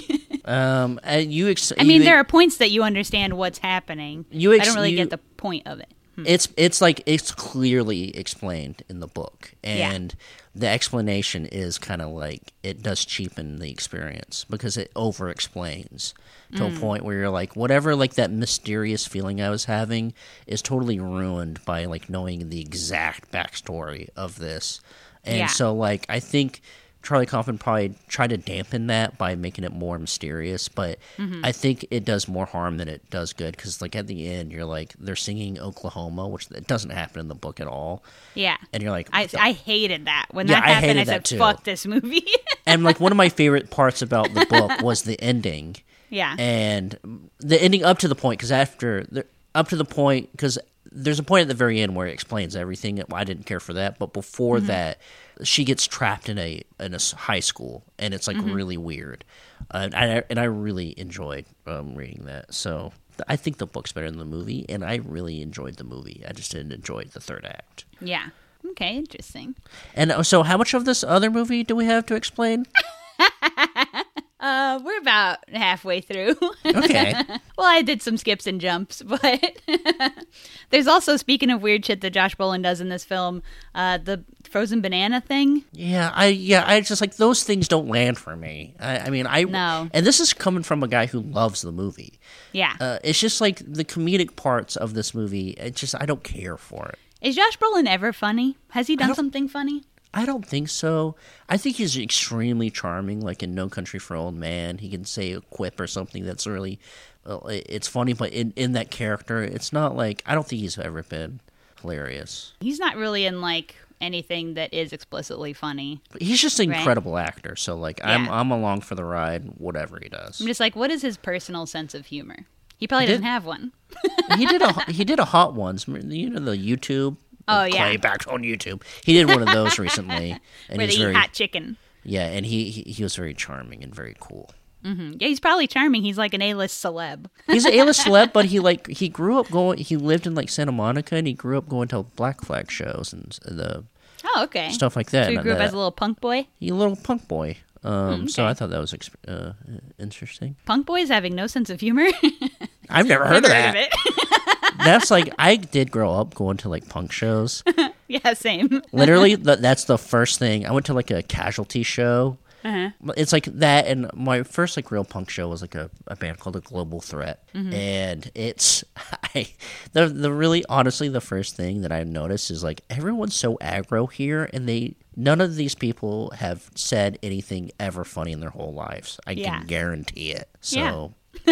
Um, except for like pop punk is very funny, but like when you get to the real like gritty stuff, it's it's not funny at all. When you're punk more as like subculture and less as like a style of music. yeah, exactly. yeah, yeah, for sure. But Josh Brolin is um, the real punk style of music, and therefore he's not funny. Exactly. And that's like and that's what happens when you go to a Black Flag show when you're a little kid. Yeah. I should really go on less tangents here, but when I first moved to LA, the fir- the thing that I did the most was rent punk documentaries because I really liked them. Yeah. Mm-hmm. And f- and I've noticed like Like West time- Coast punk specifically, or just any? just any. I mean, Mm-hmm. a lot of it's West Coast, like America, like um, I don't know, like American. You had to become and- familiar with uh, the culture that you were moving into, so you didn't seem like a poser. No, uh-uh, I don't, could care less. Everyone's so aggressive here when it comes to punk. Yeah. And I say that because, like, I was in a comedy group called Power Violence, Right. which is like a subgenre of punks. And if you want to know about some really unfunny group of uh, guys, that, those are Power Violence fans. Um, Yeah. Anywho, but I realize everyone in the '80s that was a fan of punk, they sounded like a goddamn caveman. And I don't know why that is. Yeah. Uh, anywho, I don't need to go on that, but you know, No, it's interesting. yeah, You're free to tangent as you wish. yeah, wish. for sure. Yeah, the frozen banana thing too. I was like, what is the joke here? And is it that doing this makes him look gay? Yeah. Ha ha ha! Very funny. Yeah, we're laughing at you because you're yeah because because you're, you're doing gay. something gay. Like what the? F- Stop, people. I think that's like I'm. That's a thing that I'm glad is like slowly dying out, Mm-hmm. um, which was like a big part of the culture growing up. Is like the being gay was the punchline, yeah. and I think now it's like a thing where. All right, I'm gonna get off my soapbox. Whatever. Who cares? It's not the punchline no more. Right. Yeah, even stuff where, you know, people like, I, I don't think they had like bad intentions or whatever. Like, they probably had gay friends, but gay was still the punchline. No, it's just like it's Yeah. part of the culture, is what it Yeah. was. It's just like, but it's Makes like it tough to watch older comedy. or like or newer comedies made by older people that are Mm, just like mm-hmm. not totally up to date. Haven't caught up. Yeah. right. Yeah. Okay, so Bigfoot and Doc continue to have this like weird contentious relationship throughout the movie. Somewhere around here Bigfoot calls Doc and when they're on the phone, each time in this film, their behaviors sort of mirror each other on each end. I think they both have the same color phone first of all, which is like this like bluish green phone. But then I didn't like even notice that. yeah, because it's like a beautiful color. Mm-hmm. But then also, like, Doc will be smoking and Bigfoot will take a drink at the same time. Or um, there's different times where they're on the phone and, like, each of them has a partner walking around in the background, their girlfriend or ex girlfriend in Doc's case. So they're always kind of like uh, alternate universe versions of each other, sort of. This is something I absolutely did not pick up on. Yeah. But having it been explained is like, oh, that's interesting. What an interesting idea. You're like, maybe I'll watch this movie again. You know I will. I really, I do enjoy this. I think I might give Licorice Pizza another ride, but You think so? yeah, I, di- I didn't know if licorice pizza would translate as well outside of a theater. Is kind of what I thought. I just yeah, there's just some scenes in that too that there's certain shots too that I kind of just want to rewatch. Oh, and yeah? that's how that's how it gets. That's how they get me. Um, I think the next scene is with Jena Malone. Is she Uh, the, O- um, Owen Wilson's girlfriend? Mm-hmm. Yeah, and I think this is one of my favorite scenes. So like she calls up Doc and is like, "My boyfriend's gone missing. He was friends with your ex, and so now he's on her case too of finding her dead, dead or not dead boyfriend." I loved her story of how her and Owen Wilson's character met. Yeah. this whole scene is like so funny, but it's delivered so like deadpan and dry that you, I mean, you really have to think about it. But I think it's so funny. Yeah, like- these are like one of the scenes that kind of makes the movie for me. Like, Yeah. it's like because you you kind of like get lost in the confusion. You try to keep up with it, and then like a, just a really nice scene happens. That's Really like nice, like kind of longer scene for how many characters there are in this film and how how little time we get to spend with so many people. That she gets a Yeah. good chunk right here. this movie. Yeah, this movie like has like a weird like they ha- it has weird pacing throughout. Not weird, but like different pacing, Mm-hmm. and it's it's it's really fun to land on a scene, and then the scene just plays out a little longer, and it just feels Mm-hmm. like I don't know. I think all great hangout movies do that. Yeah. and I think I've in my head I kind of think of this as a hangout movie. Um, Sure. Because you're kind of like you're kind of following the flow, and it's like Mm-hmm. you're not really stuck on story that much. Only if you like give up the story in your head. Because I think the trap of Mm-hmm. And his job is kind of his job is kind of hanging out. yeah, Finding different people to hang out with and ask some questions. Just hanging out and chatting. That's Yeah. what being a PI is. Yeah. So her story is that she met Owen Wilson's character because she was on heroin and he was shitting in a bathroom and she went in to puke up a balloon of drugs that she swallowed. Just opened the door with her fingers already down her throat and started puking. Puked on his boner. and puked up her drugs and it was love at first sight. but the story is told in such a sweet manner Yeah. of like She's like she having this, yeah, daydream reminiscing. Um, right. It's beautiful. And and then she talks about their child together, Amethyst, um, and shows him a picture of the child. And Joaquin just screaming and then carrying on the scene I, I loved too. Yeah, that actually was one of the funny moments that landed for me. Uh, somebody told me they thought that that might be like not real, like not in reality, and that's why the girl doesn't react at all because there's no reaction. He screams in the middle of her talking, and there's no Yeah. reaction from her. And uh, somebody told me they read that as that part not being reality, just like oh, like that was like that's that was a physical representation of like what happened in his brain. yeah. I could see about that, but I wouldn't read into it that much. I think the movie has proves itself to be so zany that like anything is possible in this Mm-hmm. world. That's kind of what I thought too, and that's kind of how I read all the goofy stuff that you're like, what?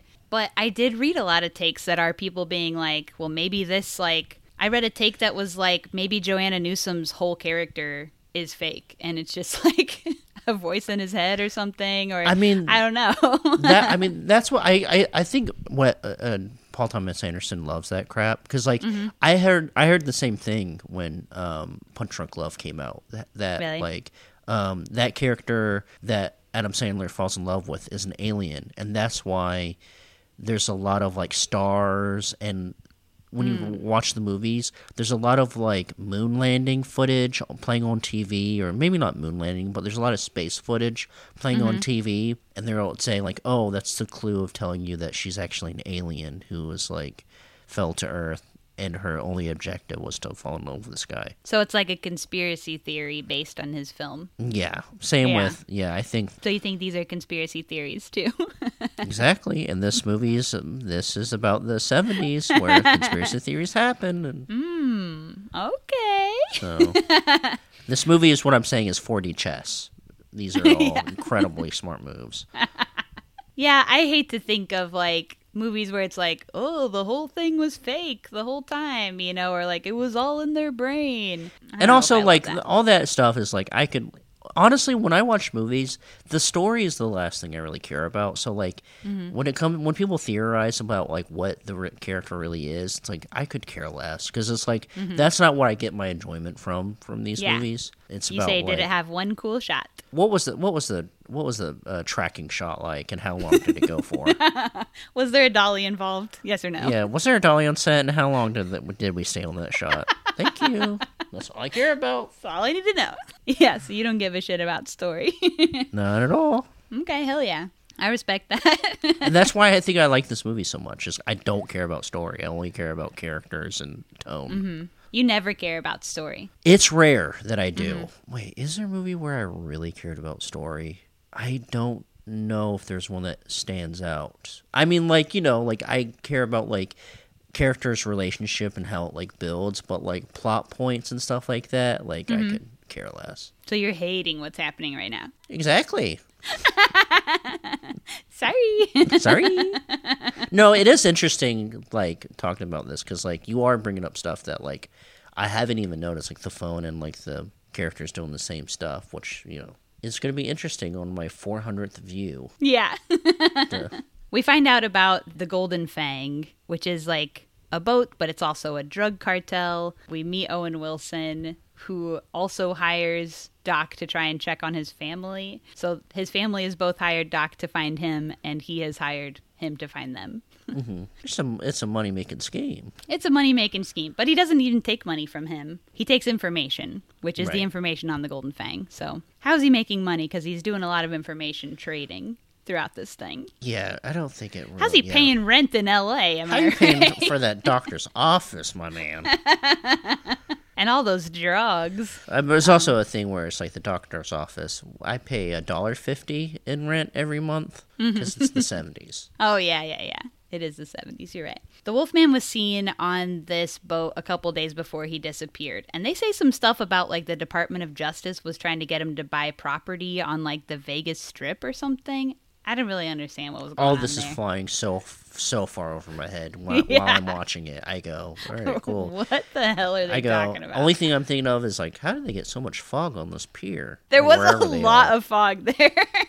That's all I'm thinking about. yeah, I guess he famously like never likes to use fog, but then used so much on this film. He had like a fight with his DP about it. You know what? I don't think he worked with that DP ever again. Really? What I know they had a ne- fight about it, but I don't know. Is his next movie um, Phantom Thread? Mm, if it is, we don't even have to look it up. If it is, Mm-hmm. he starts. He became his own DP from then on out. Really? Yeah, he shot um, Phantom Thread and he did the DP work for his new one. So, Yeah, that was next. So interesting. and it's all because of fog. They had a fight over the fog. Him and Reese are hanging out when they see Owen Wilson on TV yelling at Nixon. And that's when he finds out that Owen Wilson is like also an informant and he now is trying to infiltrate political activist groups. Yeah, But he was a rocker previously, a horn honker. a horn honker. Yes. Famous horn honker, Owen Wilson. Mm-hmm. They call him Chucky in this part, which thinking of Owen Wilson's face and it being called Chucky just makes me laugh. Mm-hmm. And the Civil Dead, we have a Chucky too. Oh, yeah? hmm He's at the poker table. Mm, hell yeah. so Doc pretends to work for a magazine and goes to wherever Owen Wilson is staying. And we find out that Owen Wilson, like, is an informant but kind of doesn't want to be. He's trying to get out, but he's, like, kind of trapped doing it. And now he can never return to his girlfriend and kid.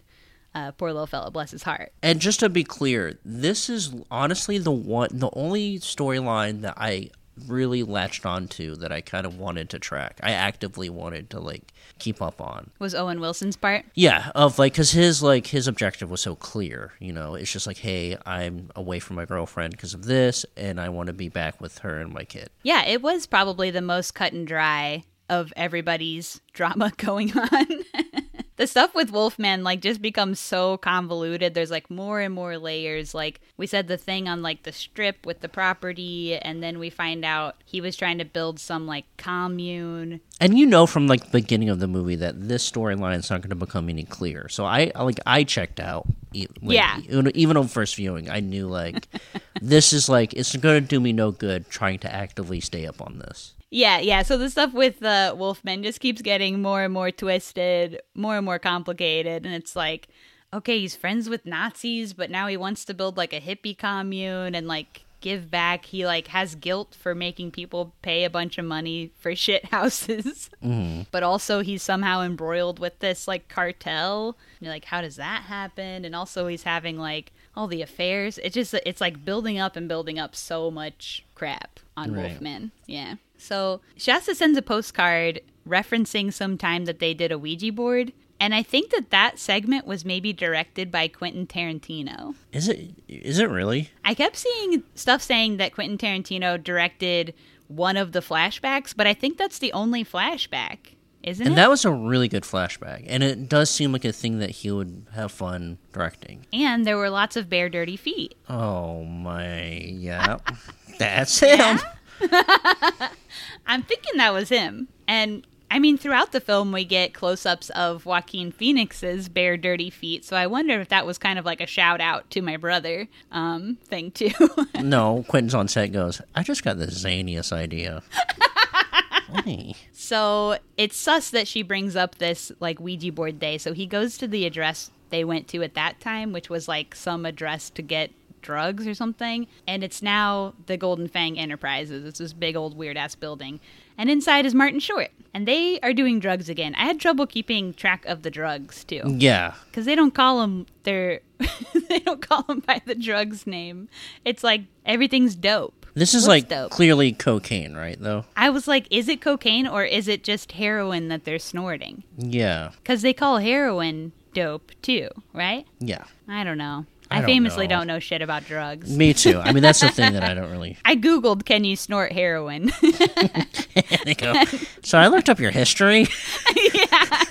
and but it was like yeah but most people don't do it because it doesn't hit the same and they'd mm-hmm. rather shoot i don't know so i guess you can snort heroin but i don't know i've seen people fade out on heroin and none of these people look like they're fading out either so yeah. Jena Malone's character talked about losing her teeth and when they're here he finds like a whole room full of dentists fixing people's teeth Oh, yeah. And that's what he thinks the Golden Fang is about? Well, it's just connected. It's like they have like a whole bunch of businesses, is what we end up finding out because they also have like a rehab center. Yeah. So it's like they're getting people hooked on drugs. Then they're also being the people who take the money when they need their teeth fixed because they are fucked up on drugs so much that their teeth fell out. But then also they're the people who are running the rehab so that when these people try and get clean, they're still making the money from them. Collecting on every corner.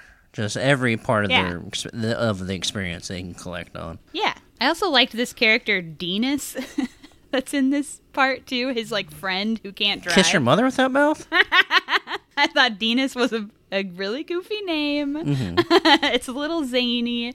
Yeah, he's like tries to drive a stick shift and then comes back in and was like, "No, I actually can't drive." But he's holding the steering wheel, so like yeah, he's a great. I love that's he's a great character. he's only in it for like two seconds. But He's in some like he's in like the beginning a little bit, right? Wasn't he like he had pizza with him in the beginning? he mighta, yeah. Yeah, He seems to be one of his good buddies. yeah. You love a good buddy. Yeah, you gotta love a good buddy. Um, so Martin Short's character ends up becoming not alive. In a trampoline accident or something, or is that something I'm thinking of something else? Yeah, I think it was a trampoline accident, or he's like found dead next to a trampoline with Yeah. Mm-hmm. his neck fucked up. Um, But he had puncture wounds in his neck Yeah, that may might be a golden fang puncture, but we don't know. Which we find out when Doc and Bigfoot meet up at that Japanese breakfast place, which you decided was problematic. yeah. I'm the king of canceling now, and it's my order that you are canceled now. Sorry. you have to c- cancel other people so that they won't cancel you first. exactly. Yeah, I'm, I'm you're trying, trying to get ahead of the game. Mhm, That's right. I go Annie Hall. Never heard of that. You've already said you're a pervert for girls, so I don't know. We've No, I don't think I said that. Doc shows Bigfoot some pics from Owen Wilson's big party the other day, and they're like clearly a reproduction of the Last Supper Mm-hmm. picture. So that's just something silly. I guess the band The Growlers is in the picture too, Oh, is it? Are they really? Ugh. allegedly. I don't know if I know what they look like. I know they they were like a big thing. They were. They big were. I remember their music. Yeah, I think I had a CD of theirs at some point. yeah. It's fun. It's interesting to like um find out bands in movies. I did a music video for a band called Lem- Lemuria, I know Lemuria. and uh, they told me that they were in a Terrence Malick movie where they played a band that was playing at a party at a Hollywood Hills. Really? Yeah. also, Black Lips is in a Terrence Malick movie. really? Yeah, I played a mo- show with Lemuria before. Oh, really? They're my really only cool connection. people. I really Yeah. like them. Um, but yeah, they told. them at this venue I used to run all the time. Oh, yeah, they're very cool. But it's interesting to hear like them talking about being in a Terrence Malick movie because it's like, Random. yeah, and it's like the most random director too because it's like the most he's like a mysterious little fella. So did you get the inside scoop on him or what? I I did not get enough information Hmm. because it's like it's just it's just like you know it's like you're on set. There's so much going on, so many moving parts that you can never Mm, mm-hmm. Yeah. really feel is you know. so they couldn't feed the hunger um, Yeah. of Clay Tatum, all the information Clay Tatum wanted, and so I began I began to scream, and it got Yeah. really uncomfortable. Um, but next time you're going to send them a questionnaire in advance. And I go That's answer this, writer." or I'm going to scream again. Answer me these riddles. That's right. I base I turn into the Riddler. is what Yeah. for movie knowledge. Hell yeah. also, at this little restaurant, Bigfoot mentions a drug dealer. I just thought the drug dealer's name was really crazy. Leonard James Loosemeat, aka El Drano. At this point, honestly, I, I, I go, PTA, Thomas, Tommy Boy, I get it. Names are weird, huh?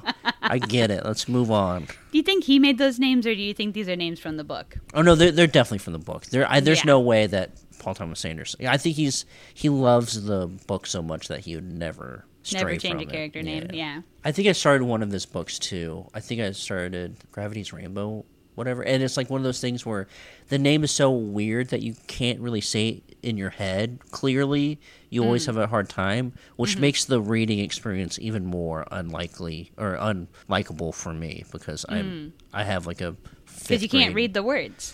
Well, I can't read the words, and I already am starting off with a fifth grade reading level, so it's like I mean, you're not making it easier here for me. Yeah. pal. It's a twist in your little, my little peanut Brain in my chunk. brain. Mhm.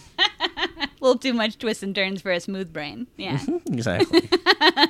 So Joaquin does infiltrate this rehab center, and he finds the Wolfman there. There I guess is, in the huh? book he doesn't find him. Oh, I guess That was one big difference between the book and the movie. Well, in the book, uh, what I read is that he sees Wolfman with the FBI, like leaving a place in Las Vegas and just walking out, and they never see him again. He never talks to him. None of that happens. Oh, the and movie, in this one, they find him at the rehab. yeah, and he says that they're trying to basically. I think he says they're trying to help me wake up from my bad hippie dream. Yeah, I, it's a great scene. I love that Yeah. actor, and Yeah, it is great. So they're trying to like brainwash him into not wanting to do this like utopia he was dreaming of in the desert, I guess. yeah, But also, does that have to do with whatever they wanted him to do like on the Vegas strip, buying property? honestly, at this point, who freaking knows? And after this, there's like a whole other like third plot with um, this guy Adrian Prussia, who has a badass name, but they find out that he was like basically a hired hitman for the LAPD. He's the one who killed Bigfoot's partner and made Big- Bigfoot all mean and crazy. He smokes a joint that's like I think laced with like PCP and acid. The one flaw of hippie detectives that they'll always do the drug. That's So- the one flaw. You can make them take whatever. yeah, That was another one of the more fun scenes, though, is when he wakes up from that and he's like handcuffed to the pipe and has to figure out how to get out of that. Yeah, the movie is interesting because it's like really confusing and it feels like it's like you're not watching a real movie, but like when you zoom out, it's like, oh, we're entering the end part of the movie and we need to mm-hmm. have a big like third act where Yeah. is he going to make it, is he not? And we do have that and it's like incredibly satisfying too. Even though watching it, you don't exactly know exactly why he's there and what he's going to gain from being there and mm-hmm. then, you know, but even that, even people not knowing, really following the story, like him escaping that is very satisfying. Yeah, it's fun to watch. It's high stakes. Like finally, there's a stake in this town. Yeah, like he he really, even though he's been sort of on the edge of interacting with people who are very dangerous for most of the film, he never really seems to be in much danger. yeah. right? He just like gets out, or like you know, he le- he gets away with it. Like when he's like in the room with the, all the ties and stuff, like he gets mm-hmm. away, and then when he comes out, the cops are there too randomly, and he just gets beaten up for a little bit. But like it moves on as if like nothing is like impactful. Yeah. Because what even was that with him being beaten up outside of that house? I'm the worst person to ask.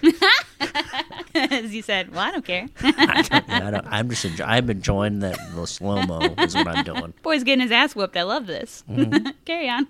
I wonder if there's a cut of this movie that like actually explain. There's actually points of this movie that explains a little more that mm-hmm. just had to get cut out for time's sake. I wonder if there's a cut like that that exists. Maybe. but maybe. My DVD has zero special features. It has a trailer, Ew. and that's it. There wasn't even like a commentary Dang. or anything. Let's get these DVD. Come on. What's That's the like point the of best the DVD? part of a Yeah. DVD. we all have access to the internet, and we're buying DVDs for the. Come on, gang, get it together. Come on, get the features on there, doy. Do you think these weirdos and sickos are saving all the good stuff because they assume they're going to be on the Criterion Collection? Probably. You hate to see it, folks. You really do. Or like they think when they're later in life and they need some money, they'll have something to sell. Yeah, they'll have the. Oh, here's the commentary track that I recorded when it came Just out. happened that I, to stumble upon that I happened not to release at all. It's like you with that one short. exactly. Mm-hmm. You're just holding on to that. I one day will need money, and I will collect the twelve dollars that I will that that short will make me. and you won't have to do any work for it besides find the hard drive. Exactly, the easiest twelve bucks I've ever made. So this big ass bodyguard and Joaquin have this like back and forth where they're trying to kill each other basically. Joaquin escapes from being handcuffed to a pipe via a slice of credit card in his shoe. Okay, genius. Gets a hold of the needle of pure drugs and injects it into this big ass bodyguard, and then shoots the shoots the little um, Adrian, the little Adrian. The little guy is what we call him. little guy blows his heart. little mobster hitman.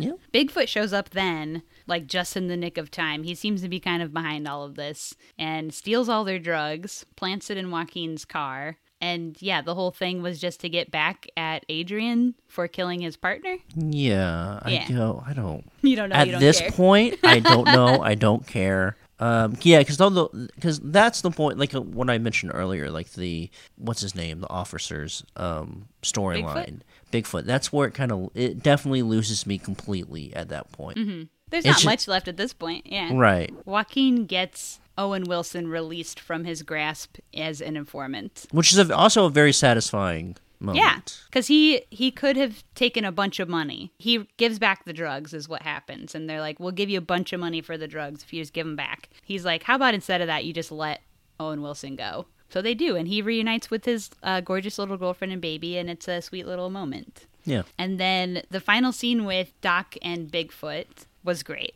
Also, a, a really good scene in the film um, where Bigfoot comes and kicks down his door, which was also, I think, foreshadowed at the beginning of the film. Um, there's a time when Doc is at a cafe. It's like at the very beginning of the film, and somebody, like the waiter, mentions that a cop was looking for him, and he says something like, Oh, you mean Bigfoot? Huh, I wonder why he didn't kick in my door like usual. Oh yeah. So then at the end, he does kick in his door. That's mm, yeah.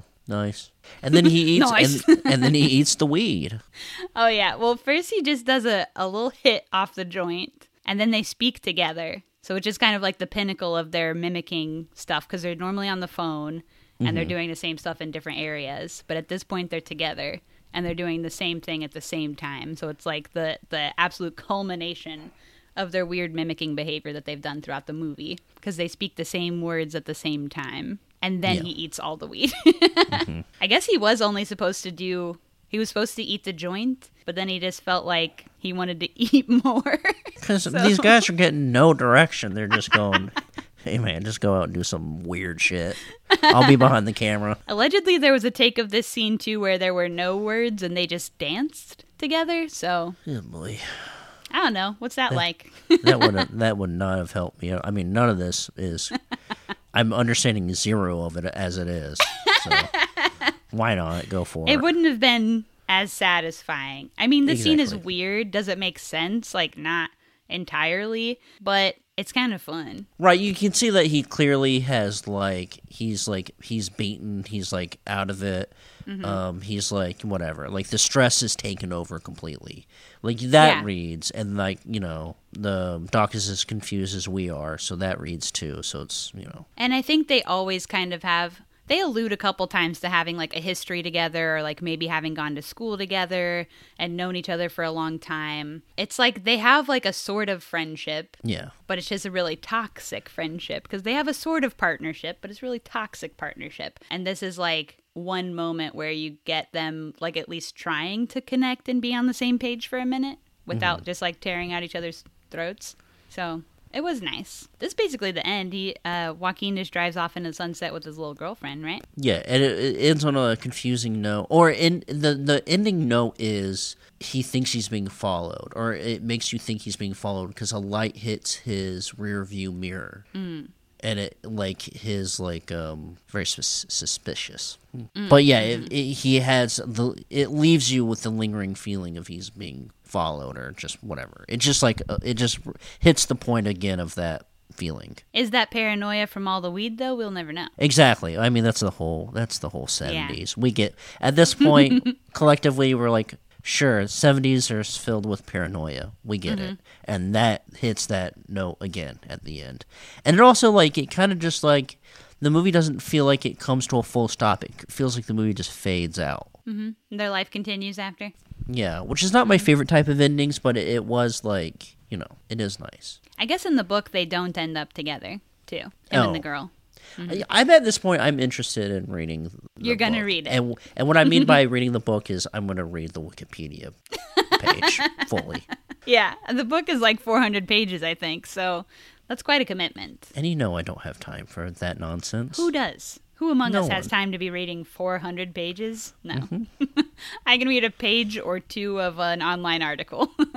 okay, so now we're at the point where you tell me your final, your real, true, honest thoughts. The moment like, you've been waiting for. The moment I want a grade system, um, and I yeah, want so you to. we have a part where we score this out of five. So okay. you would like for me to go first, is what I'm hearing. I, I mean, I'll go first. I give this a five out of five. I love this little stinker. what do you love about it? I love the pacing of the movie, and I just I, to me, this movie feels like a hangout movie, and it has it in its in its best form. Like to me, a hangout movie is not like just guys hanging out. A hangout movie is you are focusing around one character but you are seeing that character in a bunch of different like vignettes that mm-hmm. don't really have to be together. It's like one of my favorite movies of all time is SLC Punk, mm-hmm. um, which is like uh, uh, it's also a movie that you're you're. It's more about getting across the character and how he is more than the the story. But what this movie does is like it makes you think that you the movie is about the story, but it's not. It's not about it, and it and it's not that because it's like it's purposely supposed to be confusing and confusing you and um, make you feel like a paranoid like a hippie. Mm-hmm. So to me, it's a hangout movie, and and it's just so much fun to watch because you'll be confused and you're like you'll you're just along for the ride. And then sometimes you'll land on a scene where he's talking to the girl looking for Owen, and you're like, oh, that's a really nice scene. It just feels good. And then you're at, you're at another point, you're like he's giving drugs to a bunch of like Girl Scouts, and it's just mm-hmm. like, and it just it's a great hangout movie, and I think the way the movie's edited and the way the the there's a bed of music throughout the whole movie that mm-hmm. kind of like gets you and puts you kind of in a trance and you're just kind of like the movie has a wavelength and you're like once you get on it it's just like it's a fun ride mm-hmm. and so that's why i enjoy the movie even though i could care less about the plot half the time i don't know what's going on and i can't follow it it's mm-hmm. just like this movie is like a law, like a one of those like rides at Disney, where it's just like even though I'm a I'm a um, Orlando uh, Universal Universal guy, mm-hmm. but it's just like it's just you're on like this little ride, and it's just like what okay. I'm trying to get at is I I just enjoy the pacing of this movie. Mm-hmm. And it just feels it just feels good, and I really enjoy it. And um, it took me about two or three viewings for me to really like that about the movie. Yeah. I think I would I might like this more on a third viewing that has no stakes to it. Where right. it's not attached to me having to know about the movie mm-hmm. or me having to figure out what's going on with it. Yeah, because I didn't love my first viewing. I just really didn't love when I'm really trying to like follow everything and it's just like hurting my head and it seems so long and there's just more and more things going on. And I couldn't keep up with it. And I'm like, am I stupid?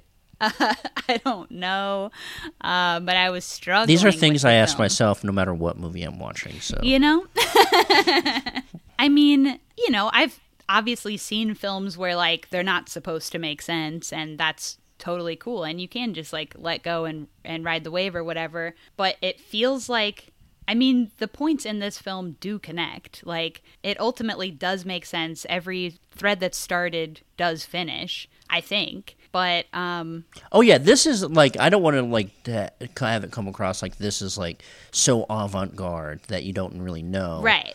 It's just like the the It doesn't the- matter. The plot points connecting together is like utterly utterly meaningless. Yeah. And it, it's not supposed to that's not where you're supposed to glean the enjoyment of the movie Yeah. from. That's not where the focus should be, is trying to figure out what's happening with the plot. The focus but the movie the does the trick where it makes you think that is the pur- purpose Yeah. of it. but it ain't. But it ain't. but it ain't. So I think from a filmmaking perspective, there are a lot of things I respect about this film. Like you said, like the characters are all really great, really unique. The acting was all really great. Uh, the editing, like you said, um, the way everything looks is great. The music, I agree, really adds like a whole vibe, and it was very. It felt very true to the time. So I respect those things. I didn't love watching it. right. So, and there were those couple scenes that I really did like. So, I gave this a three and a half ultimately That's a lot better than I thought you were gonna Really? uh, give it. Yeah. because I think you can't. I don't think you can give it less than that because it's obviously like it's made really well. Like it's done really well. I mean, this might be a corny thing to say, but Hmm. it's like whenever you have a dream that is that you wake up from that impacts you, it's like it doesn't impact you because of, of like the storyline. It's Mm-hmm. like it evoked a certain like feeling that's Hmm. cool, and when you look back on it, you. you when I look back on the movie, I don't think about the plot point. I think about like, oh, remember the scene where he has the memory of running and trying to find drugs, and then like that was nice, and like you just have like it just like had the the movie is filled with those moments of just like very like dreamlike reflections of like you know whatever. I don't know. It's I think that's a really cool way to describe it. Yeah, that makes a lot of sense to me when when you put it that way, and I respect that from this movie. yeah. Yeah, so I but gave it, it, the movie is very still, yeah no keep it with the three and a half. It's a it's um the movie's nothing but trouble it's it's trying the movie is trying to actively annoy you but Yeah, it's I find it to be very nice but it is also like an interesting point that it is intentionally trying to make you feel like you're high and you're confused and you're paranoid. yeah Um, But I'm that- paranoid. but I'm not ex- catching all the plot points. but that but that excuse only goes so far I mean yeah, that's fair too. Now it's time for Screen Vomit.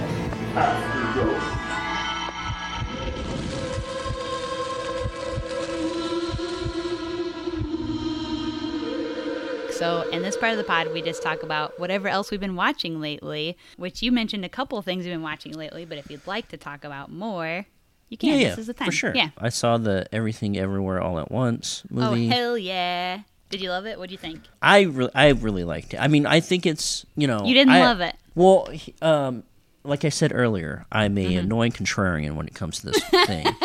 and here's the thing, gang. Mm-hmm. Everyone's just saying this movie is like a masterpiece, ten out of ten, and so I came into it um, with a certain expectation. Yeah. And the movie is like so effective, so well done, so creative. Like the points with like when they turn into rocks and whatever. Uh-huh. I will say it. I did leave the movie feeling like the story was nothing more elevated than a Pixar storyline. Okay. Um, where what the, the the what they're teaching you is be kind. Mm-hmm. So it's like it's not doesn't really make your brain think, and also all the storylines like you, I you see it all coming. Like you know that she's gonna have the moment with her where with her grandfather or with her dad, the person's grandfather, where she accepts um, her gay a daughter. Yeah. Like you know mm-hmm. that's coming, and so when it comes, it's like of course that's gonna happen. And mm-hmm. that movie is like more about the ride, more about the zany things. Um, and so I respect all of that, but the the aspect that it kind of felt like a Pixar movie to me, like with the more the morality of it and everything. After everyone told me this is a masterpiece, ten out of ten, I want to be contrarian. So please give me that. So you don't feel like it was a masterpiece 10 out of 10, but maybe like a 7. Yeah, seven's pretty low for that movie. I mean, that movie is ex- extremely effective. um, uh, it's just like you know, So you think it was a 10 out of 10, but just in a different way? it's a ten out of ten, but not for Clay. I like. I just like when people sit. I literally just like movies where people sit down and talk. That's all I care about. Yeah. Like fight scenes, I could care less about. Like zany little mo- things that make it feel like a zany commercial or whatever. Like I, I don't care. But the movie is so well made, and like Yeah. it's from a point of view that is just like so them that it's just like absolutely. it's unavoidable, and the movie's like incredible. But Yeah. for my I I just like movies where people talk and like Mm-hmm. The the moral that they're trying to teach is like nothing groundbreaking and doesn't Mm-hmm. I don't leave the theater thinking about like what they're trying to like get across. I think to me it's really impressive how they can do just like the silliest shit you could possibly think of, but still have it be really emotionally grounded, to even still have it feel grounded and feel sincere, um, and not have the silliness take away any of that. I Yeah, it doesn't really feel like corny at all. I mean, it, it doesn't feel like forced. It feels like the performances are just like incredible. Mm-hmm. But like you know, again, the fighting and all that is is very impressive. But I just I could You don't care about that. I just don't I don't care about Yeah. that stuff. You know, it's it's fine. Um, and you know, and I desperately want to dish out hot takes and be a contrarian. So I guess Hell I yeah. get that. I get I got that across. Good for me. Hey, feel your feelings. Yeah.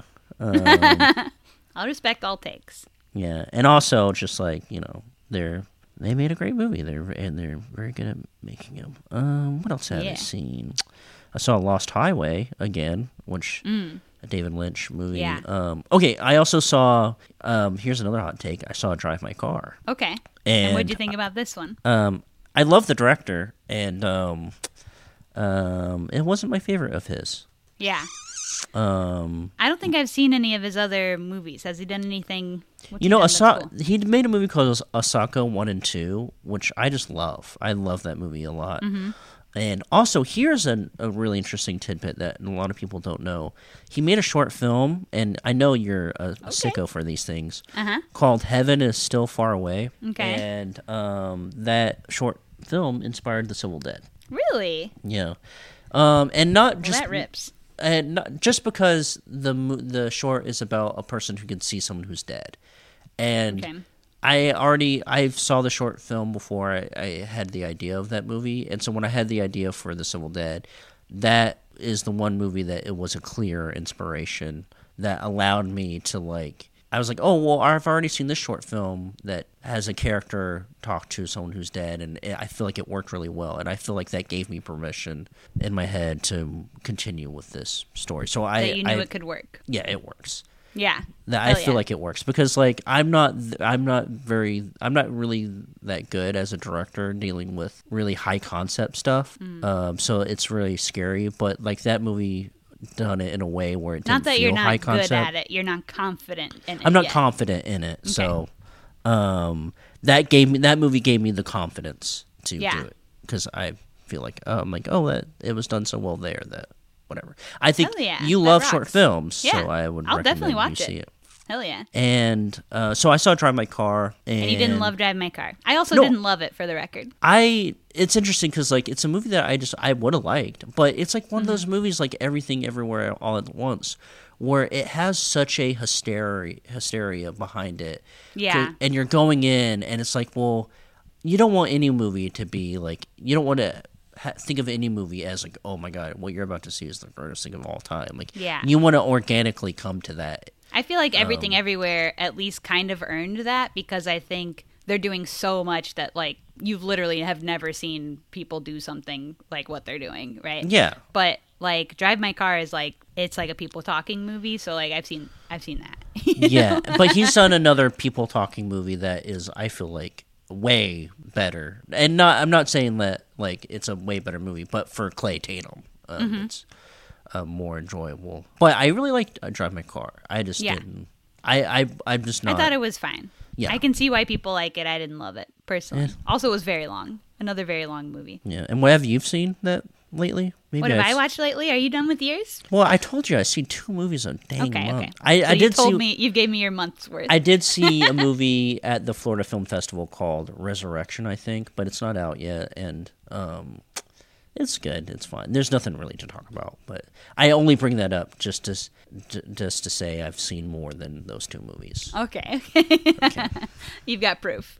Yeah. Hell yeah. Um, I've watched a couple things lately. Um, I watched the Gregg Araki film Kaboom, which I had never seen, but I love Gregg. Araki. Have That you seen any of direct- his films? That director's a big blind spot to me, and like he. He's like a director that was a lot of people were talking about when I first moved to LA and got into filmmaking, and I was I was like, he's so zany that I'm just gonna be like, I'm gonna work my way up to him, and I just never got to it. I think zany movies are very um, are very hard for me sometimes. I think he has one or two movies that are like way over the top zany, but I think what's beautiful about his movies is the queer aspect of it. So I don't know, like, because I am queer, so I don't know um, as a straight person what your interaction with the film would be, but to me, like, it's some of the queerest shit I've ever seen.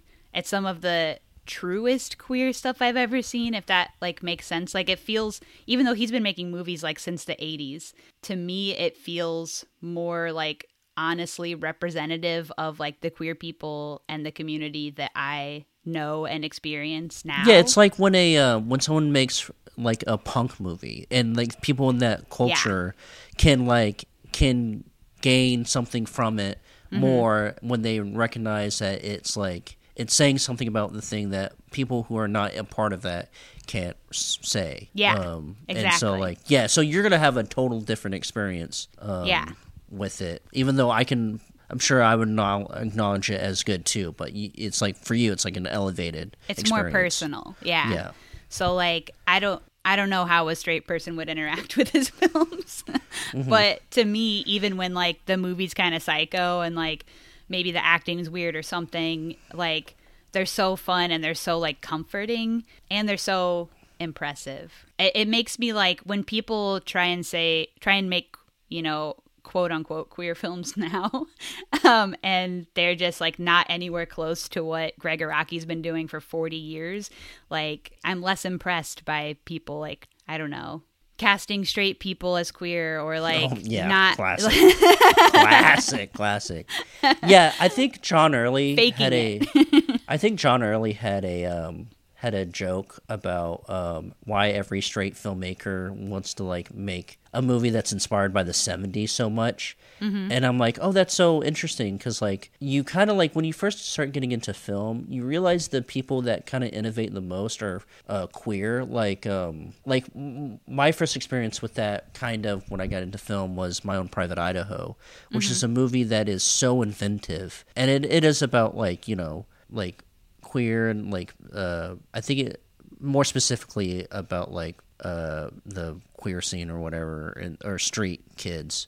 Uh, but you start picking up that there's like these directors that are like innovating more than other directors, and they're just like more creative and like there's a lot of things done in like my own private Idaho that is like so innovative not innovative because i don't know if it's been replicated but like so interesting that because you can see like a million movies where they're trying to like they're clearly inspired by Martin Scorsese. They're just trying to like Yeah. do that over and over again. Or like with me, I'm just trying to make a Robert Altman movie over and over again. um, and but like with like my own private Idaho, there's so many interesting things in that movie that are like I don't know. They're just more creative. yeah And I think with um, Gregg, what's his name again? Um, araki Um, his are just like way, way more. and they're like so unapologetic and like punk rock and like fuck you we're queer I, I just think there's nothing like his movies really and even my own private idaho like while i agree there are a lot of things that are really like inventive and innovative about that film i still found it to be first of all it's like two straight guys playing gay Classic. But Yep, they- there it is.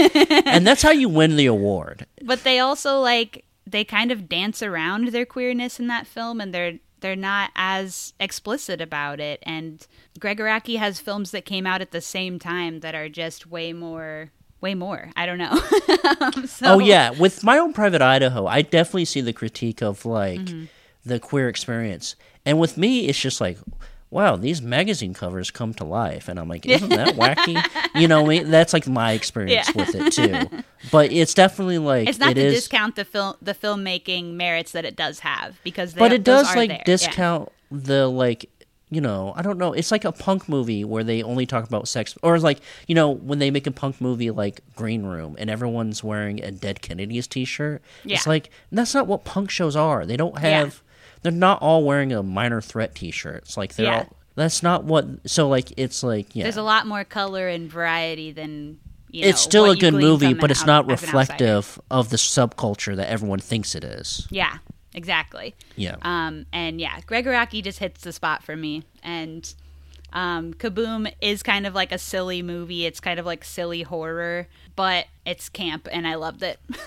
Yeah, and that's kind of like his like go-to movie, right? Or is like is that the Kaboom is the, the one that I keep on is the first one I think of. I would say Mysterious. Skin is his biggest movie. Oh yeah, he did that. Yeah, yeah, that's Um, He did that, but that one's based off of a book, so he didn't write that one. Um, so it's it's not exactly similar to any of his other work, but it is also Yeah. like a really incredible movie. But if you want to get like a flavor for what is Gregg Araki like style, I think Mysterious Skin's not going to be it, but that is one of my favorite movies of all time. that's great. So Yeah, I Kaboom is if like that says anything. I think I think I Kaboom's one think of of his more recent. Maybe that's why you hear about it more. No, no, I think I hear about more because it, it was uh, a time where I first moved to LA. Whenever Mm. like movies come out, right when I first moved to LA and got into film, those are the ones that stick with me because those were when I was like the most invested. Yeah. in finding finding out. Mm-hmm. Yeah, Yeah, he has a bunch of movies that are big. Doom Generation's another one that people know a lot. Nowhere is one that I see get brought up probably the most, but that is probably the weirdest one. Of all Oh, and the Doom Generation and Smiley Yeah. Face. Whitney, my Yeah. wife, loves Smiley Face. Smiley Face is uh, one of the very few that I have not seen yet. It's so- very zany. It feels Yeah. like from the scenes that I've seen when um, Whitney's watching it, it feels like a scary movie Yeah. type movie. Like it's Okay. it feels like um, very very comedy heavy and Okay, zany, but it's like it's it's out there. I I've never seen it. I've only like walked in Yeah. I'm definitely to watch it one of these days. I want to finish his filmography. So there are only like two or three that I haven't seen. But anyway, I love Gregg Araki. I have a couple other things on my list. Is he part of a wave? Is he like wait? Is um, yeah, this like um, new queer cinema. and uh, who's part? film Who's movement. part of that? That would be like, uh, but I'm a cheerleader. That movie.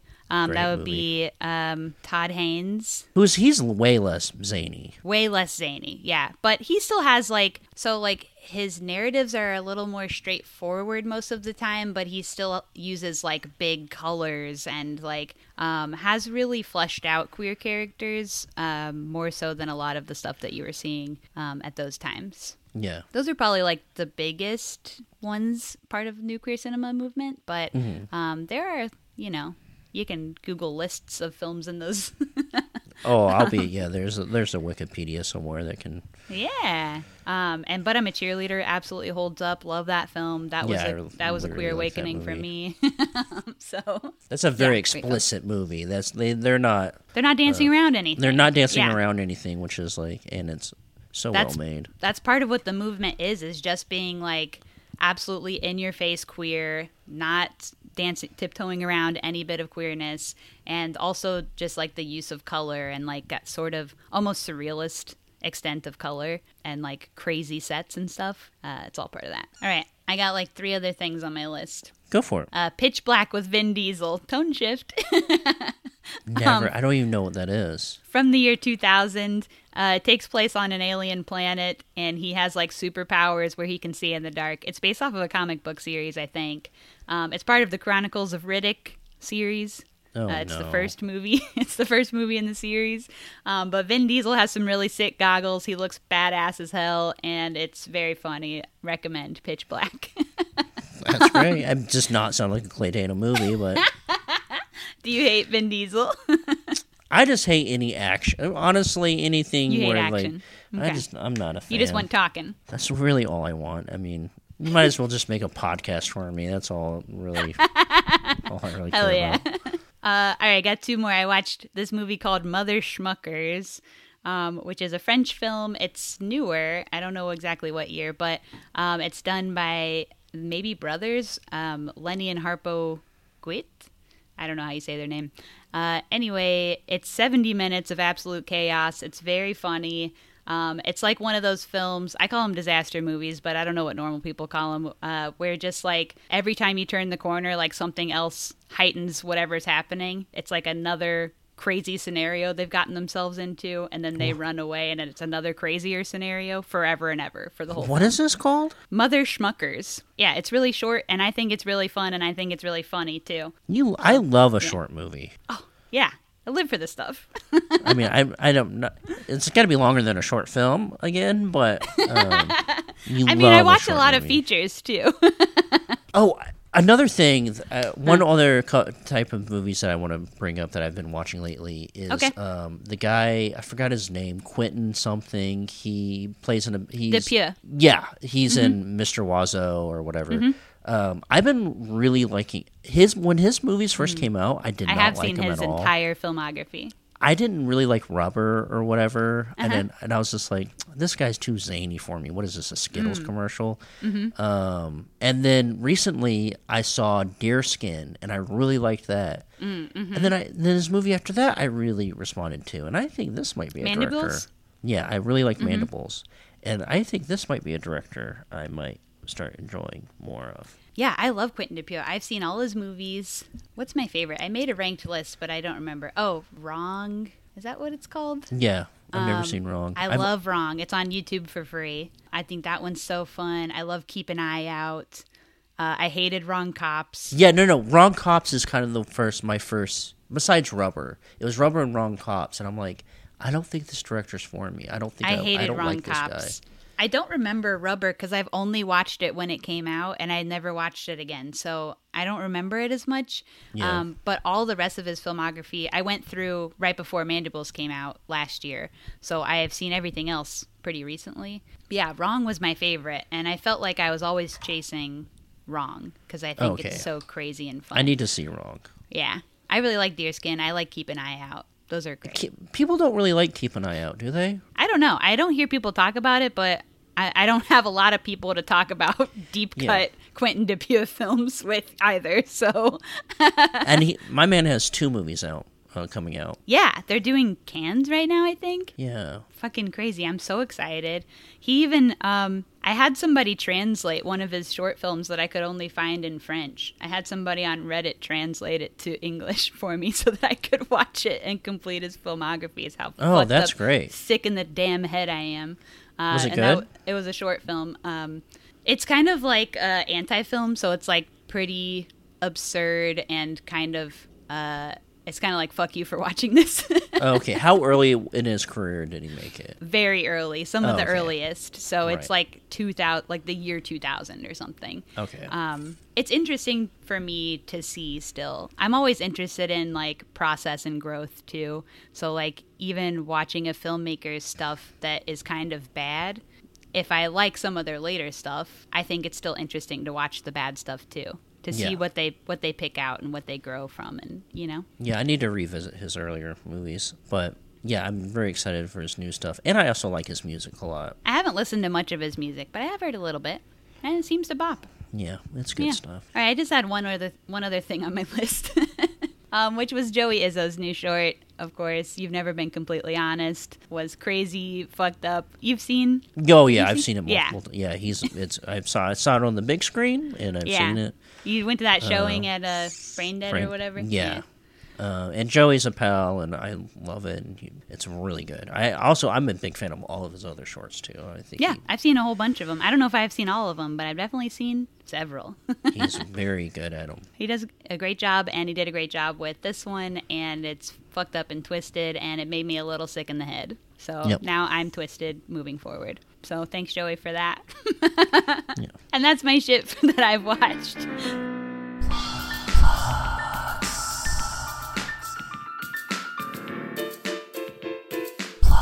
There, we have a movie called The Civil Dead. If you're in Calgary, it's playing at the Calgary Underground Film Festival next week. Uh, of course, this is not coming out today, so it's it's out whenever. And um, American Arts and Culture Review podcast, we do it every now and again, and that's about it. And my cat's on my computer. Oh no! Okay, I'm gonna go feed my cat. Okay, my, his, well, I gave him a little snack, but now I'm gonna give him his real meal. But thanks for having me. Thanks again for And, um, coming on and going course. long. yeah, of course. It's great All talking cinema with some pals. Hell yeah. Great chatting. And uh, we'll see everybody else next time. Bye. Bye.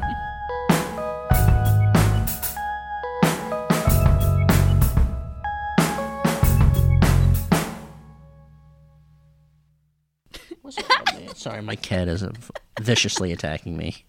I love it. He heard my comments on Woody Allen earlier, and he wants to get revenge. Hell yeah. Go off, King. Go off, King, and I can't blame you. you deserve that.